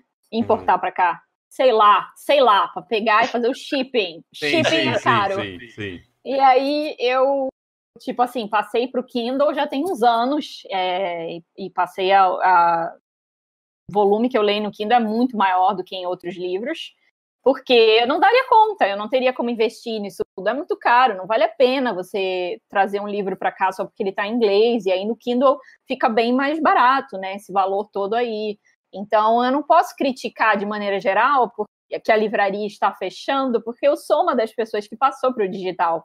Nada se compara a essa lindeza aqui, né? Neon. Assim. Mas é, é é um recurso que, tipo, no fim do dia, o que a gente quer é que as pessoas e que as crianças brasileiras tenham acesso à leitura. Isso é que transforma, né? Como tá vindo o formato, pouco me importa, né? E eu acho assim que se se a criança hoje ela entende muito mais o valor de um celular do que o valor de um livro, eu espero que o livro consiga entrar no celular e fazer algum efeito, né, nesse mundo. Então, eu apoio o digital, eu acho que é parte da trend, assim, mas eu eu acho também que nunca vai morrer 100% o livro. Agora, eu acho que, tipo, é, pô, é foda você ter um negócio no Brasil, cara. Você paga em taxa, imposto de tudo que, sabe? Nossa, é ferrado. E aí, tipo, como é que você vai fazer? O que, que o, o livreiro vai fazer, né? É, é uma questão muito complicada. Então, eu, eu tipo, eu entendo se só está disponível num lugar online que você vai clicar e adquirir esse produto, como muitas coisas que fecharam, né? Agora, eu entendo o lado do Gui também, que é o lado que, pô, é, é horrível. Você é escritor, você ganha minimamente sobre o seu livro, né? Se você realmente quer vender livro. E a livraria ficava com parte disso, a editora ficava com outra parte, você ficava com um pedacinho assim, né? E é não incentiva, né, que as pessoas usem isso, que as pessoas escrevam. Então, eu acho que todo mundo que está escrevendo hoje está escrevendo vivendo de sonho da escrita, né, não pelo dinheiro. A menos que você faça que nem eu fiz, tipo assim, estou escrevendo um livro aqui que ele contribui para que as pessoas saiam do seu da sua preocupação e vai se distrair com essa leitura, vai para a fantasia, mas ela não tem valor ali de mudança, né? Não é um livro como um livro que o Gui traz, entendeu? Eu não sei se eu respondi, mas eu acho que eu, eu não acho, respondo. Eu acho que todo quero. livro traz mudança, mas eu entendi o seu ponto. É. Exato. E, e o Gui, ele, ele fechou. Acho importante, né? Ele fechou a pergunta dele falando, né? Investir no e-book em detrimento do livro físico é algo incontornável. Acho que você, né? Sim, você. Já deu uma é, Só não é, é como é sim. é incontornável como você também apoia, né? É. Porque é. eu acho também, é, se a gente for pensar, a gente até falou da Amazon, né? Cara, como é que você vai falar pro, pra, pra livraria do seu Zé lá? Que, como é que ele vai disputar com uma Amazon da vida que Sim. chega tipo, botando o preço do livro a preço de custo. Inclusive, isso é, é, é, fato, não é invenção da minha cabeça. Tipo, a Amazon, é, ela assumiu muito prejuízo de muita coisa para poder dar acesso às pessoas daquilo ali. Então, tipo assim, ela uhum. ganha no volume e ela ganha no, tipo, pessoas vão conhecer, né, a Amazon e vão passar a comprar lá. Então, ela, nesse movimento, querendo ou não, ela já vai quebrar muita gente, né? Sim. E, e aí é foda, porque é o sistema que a gente vive, que é um sistema, querendo ou não, capitalismo. É, goste ou não goste, é o que a gente vive. É, e o mundo está cada vez evoluindo mais, tecnologia e tudo Sim. mais. Então, assim, certas coisas vão vão vão alterar, né? Vão, vão ser trocadas ao longo do tempo e eu acho que é inevitável, assim. A gente não tem nenhuma não tem nenhuma opção, né? Tipo, ah, não vamos e, cara, é é mais forte do que o nosso querer nesse momento. Mas eu uhum. também concordo que não vai acabar. Porque Sim. tem. É, é, que nem o vinil, não existe vinil até hoje, que a galera gosta lá, compra Sim. e tudo mais. Eu acho que o livro também é nessa pegada, vai ter gente que prefere, vai e tal. Uhum. Só que vai ser algo mais difícil. E, e uhum. talvez cada vez mais caro. Sim. É, o, o, físico, né? Porque apesar que a Amazon vem quebrando um pouco disso, né? Nessa questão da entrega, mas não sei, nem sei se eu sei bem opinar quanto a isso, mas. O é. futuro tá aí, né? Tá aí, eu não sei, eu não sei o que, que será, mas digitalizou, já tá digital e, e de repente eu não, tipo assim, ah, hoje eu não vou encontrar com o Igor, mas, tipo, eu emprestaria meu livro pro Igor, mas hoje eu tô aqui, eu posso digitalmente enviar meu livro pro, pro Igor, hoje mesmo ele vai ter, então é aquele mediatismo, né, que a gente gosta nesse novo mundo, que também não tem com o livro físico. E eu acho que também espaço, né? Porque se você realmente curte a leitura, é que nem eu que despejei na casa do Igor aí uma caixa de livros. Toma, gente, passa adiante, faz o que quiser, porque chega uma hora que você fala, ou eu ou eles, um de nós vai ter que sair dessa casa, porque o outro não entra. Então, é um volume muito grande. Assim. Se eu, imagina se eu tivesse lido físico, mil livros. Ia fazer? Eu ia virar as paredes da casa. Não ia dar. Então, eu não sei, assim. É triste que a livraria fecha. Nossa, aquele cheirinho de livraria. Sim, era um momento muito gostoso. Sabe? Mesmo. É, Não, livraria com ali, café, coisa e, atravessa. Nossa. E, tipo, conhecendo os livros ali na hora, né? Podendo ver as capas, lendo Sim. um pouco e tal. E aí tem até, até um pouco do charme também, até da época de locadora, se a gente for pensar pro vídeo também. Tem muito disso. Mas a gente vai se adaptando no final das contas, é. né? Eu acho que, uhum. querendo ou não, é, é uma a questão de adaptação. E hoje em dia já tem algo ainda ma maior que é que está começando, eu não sei o quanto isso já está se disseminando, mas é o como é que fala? Audiobook, talvez uhum. pode verdade, ser isso, né? verdade. né? Tá, eu tô vendo assim, pelo menos no, no ciclo que eu é, ouço e tudo mais, e, e, e, vejo, né, de podcast, tá uma galera divulgando audiobook daqui, audiobook uhum. dali. E aí eu fico pensando, caramba, essa questão de tempo, né? A galera quer cada vez menos é, é, otimizar, aliás, cada vez mais otimizar o seu tempo. Então, tipo, tô ouvindo um, um livro, e tô lavando uma louça e tô fazendo uma coisa, que é o, hoje eu faço isso com podcast, mas ao mesmo tempo eu posso fazer isso com livro. Então, tipo, uhum. cara, o futuro Sim, é muito você, louco. Você é. dá um double na velocidade, né? Então a voz sai mais rápida e você Sim. escuta ainda mais rápido do que você estaria lendo, imagina. Isso é muito doido. É uma coisa que até pouco tempo eu não compreendia como as pessoas, por exemplo, assistiam um vídeo no 1.5, 2, 2x mais lá de velocidade. E eu ficava, gente, não, pera, se eu tô indo ver um vídeo, eu quero ver o vídeo na velocidade normal. Ah. E aí agora eu tô fazendo, tipo, é, o MBA é, online, né? E, cara, tem mais aulas que, na boa, Aula não dá. Eu... Coisa é tudo, pelo menos 1.5. Aula de qualquer coisa é pelo menos 1.5. Quatro horas de aula. Aí eu falei, opa, 2 pontos... É não, 2x fora, filho. 2x fora. Senta pau aí, filho. É isso, e aí, no time. É, aí eu comecei a entender, eu falei, nossa, agora eu tô entendendo aqui essa galera. Porque meu sobrinho, por exemplo, que é, é agora ele fez 18 anos, mas é que eu, pra mim ainda é uma criança. Mas essa galera aí, adolescente e tal, já tava vendo vídeo no YouTube da galera que ele gosta. Nisso aí, normal, sabe? Eu falei, gente, como a gente perde a noção de, tipo, Sim. valorizar o tempo que a gente tá fazendo alguma coisa e uhum. se dedicar realmente àquilo ali, né? E não não, vambora, só tem mais uma hora. Ih, meu Deus, o dia já acabou e tal. E aí, só para complementar isso, que, enfim, me lembrou agora, é, é a gente teve uma viagem para uma casa no meio do mato, num, num tempo recente aí, e aí lá a gente se desprendeu de celular e tudo mais, e, e é, foi muito engraçado que depois que eu fui me ligar, que a gente estava indo dormir tipo 8 horas, 9 horas da noite, e acordando 5, 6 horas da manhã, normal, sem despertador, sem nada porque a gente estava vivendo o dia lá da forma que a gente queria. Ou seja, não era, ah, agora eu tenho que fazer isso, ah, agora eu tenho que fazer aquilo. Não, era tipo, vamos fazendo. Sabe? Então, ah, vou ali, faço uma coisa, faço outra, ah, deu fome, então vamos lá comer e tal, não sei o que. Tipo o Big Brother, para quem tá assistindo aí agora, é, nessa pegada. E aí depois eu fui me ligar, caramba, como a gente se condiciona. Eu sempre falei, eu não consigo dormir cedo. Uhum. Mas calma aí, será que eu não consigo dormir cedo? Ou o ritmo do meu dia a dia é que não, realmente não vai me deixar dormir cedo, né? Sim. E aí, isso pra mim foi um choque muito louco, como a gente, principalmente que mora em cidade grande, e nesse ritmo tá condicionado a essa loucura, tudo tem que estar tá sempre acelerado, a hora parece que passa mais rápido, e Sim. quando você vê, ah, não deu pra fazer nada, e não, não, cara, você fez muita coisa. É porque você quer fazer tudo, você quer, tipo, botar é, um ano em um dia e, e ainda reclamar, falar que falta tempo, sabe? Então, é muito doido isso, hein? Fica aí esse questionamento aí pro final da conversa aí pra galera. Valorizem seu tempo, galera. Relaxar. É, relaxar, cara. Eu ouvi isso o Emicida falando uma vez numa entrevista, né? Que perguntaram pra ele o que ele tava fazendo nessa pandemia, se ele tava produzindo muito, muita música. Ele falou, não. Eu tô tirando esse tempo agora pra botar meu pé pro alto, pra ler um livro com calma, é, para mexer lá na minha hortinha e tal, não sei o que. É óbvio que eu tô falando de pessoas que é, têm essa possibilidade. Sim. Mas o que, ele, o que, ele, quis dizer foi o seguinte: caramba, a gente tá sempre cobrando o outro de tipo, faz alguma coisa, porque você não tá agindo. Ah, porque você é vagabundo e tal, não sei o que. Não, mas pera lá. Uhum. A gente não é máquina, tá ligado? E é aquela coisa, a gente tem uma vida só. Então também o, tempo, às vezes, de relaxar, né? Ele é uhum. proveitoso, uhum. ele traz um momento de reflexão, enfim, filoso... uhum. viajei aqui numa onda muito doida. Bem, Bom. eu queria agradecer muito, muito, muito, muito a Evelyn. É, eu ainda vou te passar para você poder falar, se despedir da galera e tudo mais.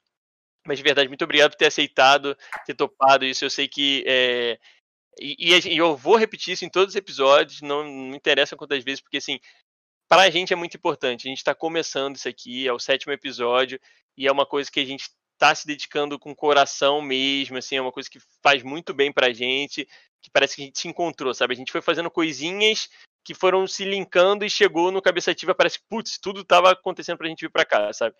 E, e, as pessoas toparem esse papo aqui, essa brincadeira, essa descontração e tudo mais, se abrir, falar um pouco dessa história, pra gente é uma confiança muito grande e, e gera um prazer e é muito bom, cara. De verdade, eu tô muito Não, feliz. Muito gostoso, muito gostoso. Então, muito obrigado de verdade. Muito obrigado a todo mundo que assistiu, quem chegou no meio do caminho, quem chegou no final, quem estava desde o início. Muito obrigado pela confiança de vocês, por estarem aqui presentes sempre. Se puder, divulguem entre amigos, familiares e tal, assistam outros episódios, tá? Os papos têm sido muito maravilhosos. E é isso, Rafinha. Passo pro Rafinha agora da. O chat, a gente teve dois, dois follows aí, não foi, Igor? A gente teve dois follows hoje, dois seguidores e tivemos um inscrito no canal. Muito obrigado. Queria agradecer a todos vocês. Bateu agradecer... 100, passou de 100. é, não, aí passou de 100. É, o 100 foi lá no Instagram. Aqui no, ah, na Twitch a gente tá Entendi. com 66 nesse momento. Chegando. 66 seguidores na Twitch. Show. E agradecer, agradecer a Evelyn pelo tempo né, que disponibilizou pra gente. É, achei muito rico. Eu admiro bastante as pessoas que têm esse autoconhecimento. Muito legal. Acho que vira e mexe, você percebe que você está tomando algumas decisões na sua vida e não é a melhor opção para você. Mas você justamente ouviu os outros, você viu a experiência dos outros. E eu geralmente aprendo muito quando eu troco uma ideia com uma pessoa que tem clareza do, do que ela é, do que ela quer, é, eu sempre me inspiro muito para tentar brigar contra determinadas coisas do status quo pelo Rafael, pelo quem é o Rafael e pelo quem eu estou conhecendo o Rafael. E aí, né, ver uma pessoa bem-sucedida, uma pessoa feliz, uma pessoa completamente, completamente, Igor, completamente apaixonada pelo que faz, pelo hobby, pelo trabalho, falou com maior, maior motivação, sabe? É muito gostoso esse tipo de conversa, só agradecer. Agradecer o chat e agradecer a Evelyn por ter dividido com a gente toda essa experiência de vida. Uma vida muito legal, cheio de viagem, cheio de conhecimento cultural, conhe... muito, muito da hora. E, enfim, fe feliz porque é isso aí que o Igor falou. Isso aqui é um projetinho nosso. É, é a nossa arte, né, Igor? É, e... Exato. a gente está se encontrando aqui, né? E foi o que a gente tirou de pandemia, né, Rafinha? A gente vinha conversando exato. muito. Tipo assim, é, a, a, a, terapia, né? Que a gente sempre bate nessa. Façam terapia, se puder, Sim. façam. Tem me ajudado bastante. É, a gente descobriu isso, do tipo assim, cara, valorizar o outro lado, né? Da arte e tudo mais, daquilo que, tipo, pô, eu sou um estatístico, mas eu adoro conversar com pessoas, eu adoro trazer novas experiências e tudo mais, então, por que não? E era um sonho que a gente tinha já antigo, então é bem bacana, bem bacana, prazer enorme. Uhum. Ah, eu que agradeço também a oportunidade de estar aqui com vocês. É, é uma troca muito boa, né? Você tem coisa que você precisa falar para ouvindo, né? Ouvindo você mesmo, você meio que vê diferente. Eu acho que é muito aprender também falando com vocês. Eu acho que tipo é uma coisa que assim os, os episódios que eu assisti, eu acho que é isso que, que fica um pouco para tirar, né? Assim, para quem está começando essa carreira, começando a vida agora assistindo vocês, é realmente tirar esse peso que tem, né? A gente acha, quando a gente está escolhendo, que aquilo ele vai determinar a nossa vida para sempre, né? E não é, cara. Os caminhos que você vai trilhando, as oportunidades, as portas que se abrem, assim, depois no futuro, a gente acha que tudo é o fim da linha, que tudo é vida ou morte. E, cara, não é, sabe? Tipo, acho que até hoje, assim, em muitos momentos da minha vida, eu não me sinto a, a copywriter, eu não me sinto a pessoa que tá apta a escrever, mas, tipo, eu, eu entendo plenamente que eu tenho que estudar e correr atrás, cabe a mim mudar isso, né? E, e eu acho que quem tá novinho assim sente, tipo, muito que tudo é. Tudo, sei lá, né? A gente vê a faculdade, assim, aquele monstro à nossa frente. E depois, cara, nossa, as coisas vão encaixando independente do que você fez lá atrás. Você nem lembra das coisas, né? Você só fala, nossa, tô aqui agora, é o resultado aí.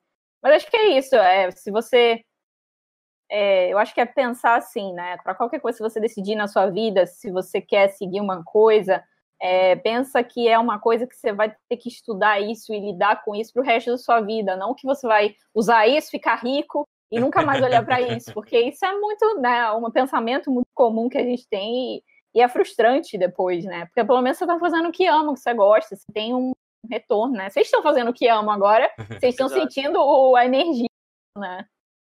Total, total. Uhum. Que às vezes a gente tem essa é, coisa de valorizar só o financeiro, e é óbvio que é importante, ninguém tá falando para você não trabalhar uhum. e tudo mais. Muitas Sim. vezes você vai ter que fazer algo em paralelo, né? Você trabalha para botar o dinheiro em casa. O Neves, inclusive, falou isso no último episódio bastante, né? Aquele, na carreira de música. E mais em paralelo você vai valorizar o que você está sentindo no seu coração, porque aquilo é o que te alimenta, é o que te mantém vivo, é o que te mantém uhum. é, andando e, e, correndo atrás dos seus sonhos, né?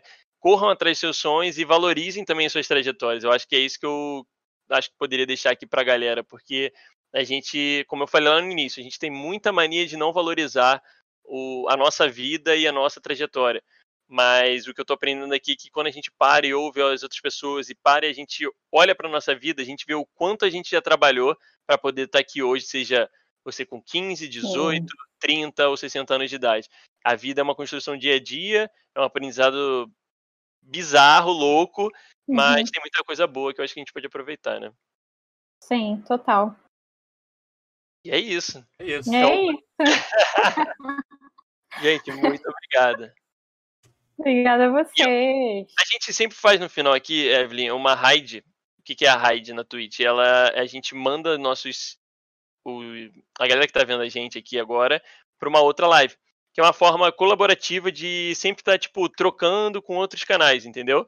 Então a uhum. gente ah, termina uma live, manda a galera para lá e tudo mais. Enfim, é uma forma de conhecer outros canais e tudo mais. Então a gente vai fazer isso agora. Se alguém tiver no chat alguma dica de algum canal, pode passar, senão eu vou dar uma olhadinha aqui rapidinho e a gente finaliza. Deixa eu ver aqui. Tem alguma aí, Rafinha? Alguma dica hoje? Deixa eu ver quem tá online aqui. Eu fechei em algum momento aqui porque a minha internet estava chorando, aí eu achei melhor fechar o meu Chrome. Aí eu não tô com a Twitch aberta, mas isso se resolve em breves segundos. Ah, eu tenho. Eu tenho, obviamente, aqui as minhas sugestões que estão vendo é de pessoas que estão jogando jogos. Jogando jogos. É, né? pra mim é tudo copywriting. ah, mas tem alguém que, que, esteja online aí agora na Twitch? A gente pode mandar. Guide está online, mas eu acho que é em inglês. Guide, é. tá? E Fluency TV em inglês está online. Deixa Galera, eu ver inglês, eu acho que eles. Não que seja um problema, mas eu acho que eles não vão entender muita gente chegando lá. Sim. Eu acho que, na verdade, aquelas que não eu acho que eu te lembrei aqui que, tipo, uma coisa, uma pergunta que eu escuto muito, assim, quando eu falo para as pessoas que eu faço e tal, é que, tipo, todo mundo. Todo mundo. Tem muita gente que, tipo, tem um quesinho assim de tipo, dá para viver de escrita? Tipo, se vive de escrita? Como, como é que é isso, né? Muita gente, tipo, gosta de escrever e fala, caraca, tipo, será que dá mesmo? E, tipo, acho que dá, né? Olha, estou aqui vivendo escrita. É, mas eu acho que é, é uma coisa de tu tem que treinar, sabe? Tu tem que achar coisas para treinar, para achar qual é o seu nicho da escrita, porque hoje em dia a escrita ela tá muito desmembrada assim, então tem muitos caminhos que dá para seguir. E eu acho que é aquela é uma rota do sacrifício, né? Não é um negócio bem remunerado, bem pago, mas é muito Tipo, se você sente que você não tem meios de se expressar, a escrita é muito forte nisso, né? Então, mesmo que você esteja escrevendo. Eh, teve uma época que eu trabalhava numa empresa, eu escrevia sobre. É, tipo, coisas para RH, tipo, síndrome do burnout, coisas assim. E, e você acaba botando muito ali, sabe? Que você vai dando aquele nudge, assim, nas hum. pessoas hum. e levando elas na direção que você acredita. Tipo, quando você tá num job que não. Sua escrita toda regulada, isso rola, mas você vai achando oportunidade de escrever mais o que é sua cara, né? E hoje eu tô nessa quest, assim, eu tô realmente no, procurando é, coisas em que eu possa fazer copy que combinam mais comigo.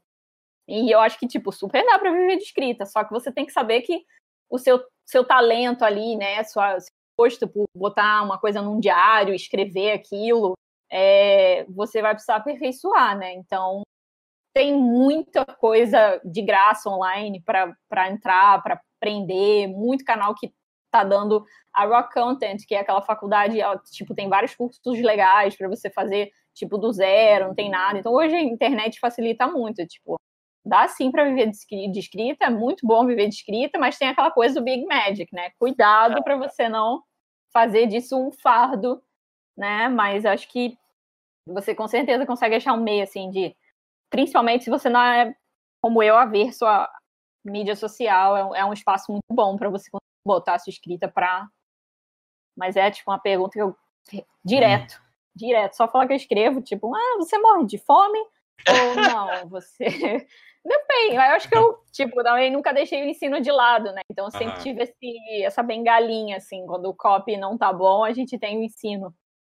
Eu acho importante você falar pra galera que tá ouvindo a gente, tem muita gente que gosta uhum. disso, mas tem medo, né? E porque tem aquele padrão, né? Do que, do que a galera fala que dá dinheiro e que dá para viver, e, e, o resto que você vai passar de fome, etc. Então, uhum. é, eu acho que tem que valorizar isso, a gente tem que dar essa opção para as pessoas, né? Porque senão uhum. é você podar, né? Você poda é, é. da pessoa evoluir, dela valorizar o que ela realmente quer fazer e Sim.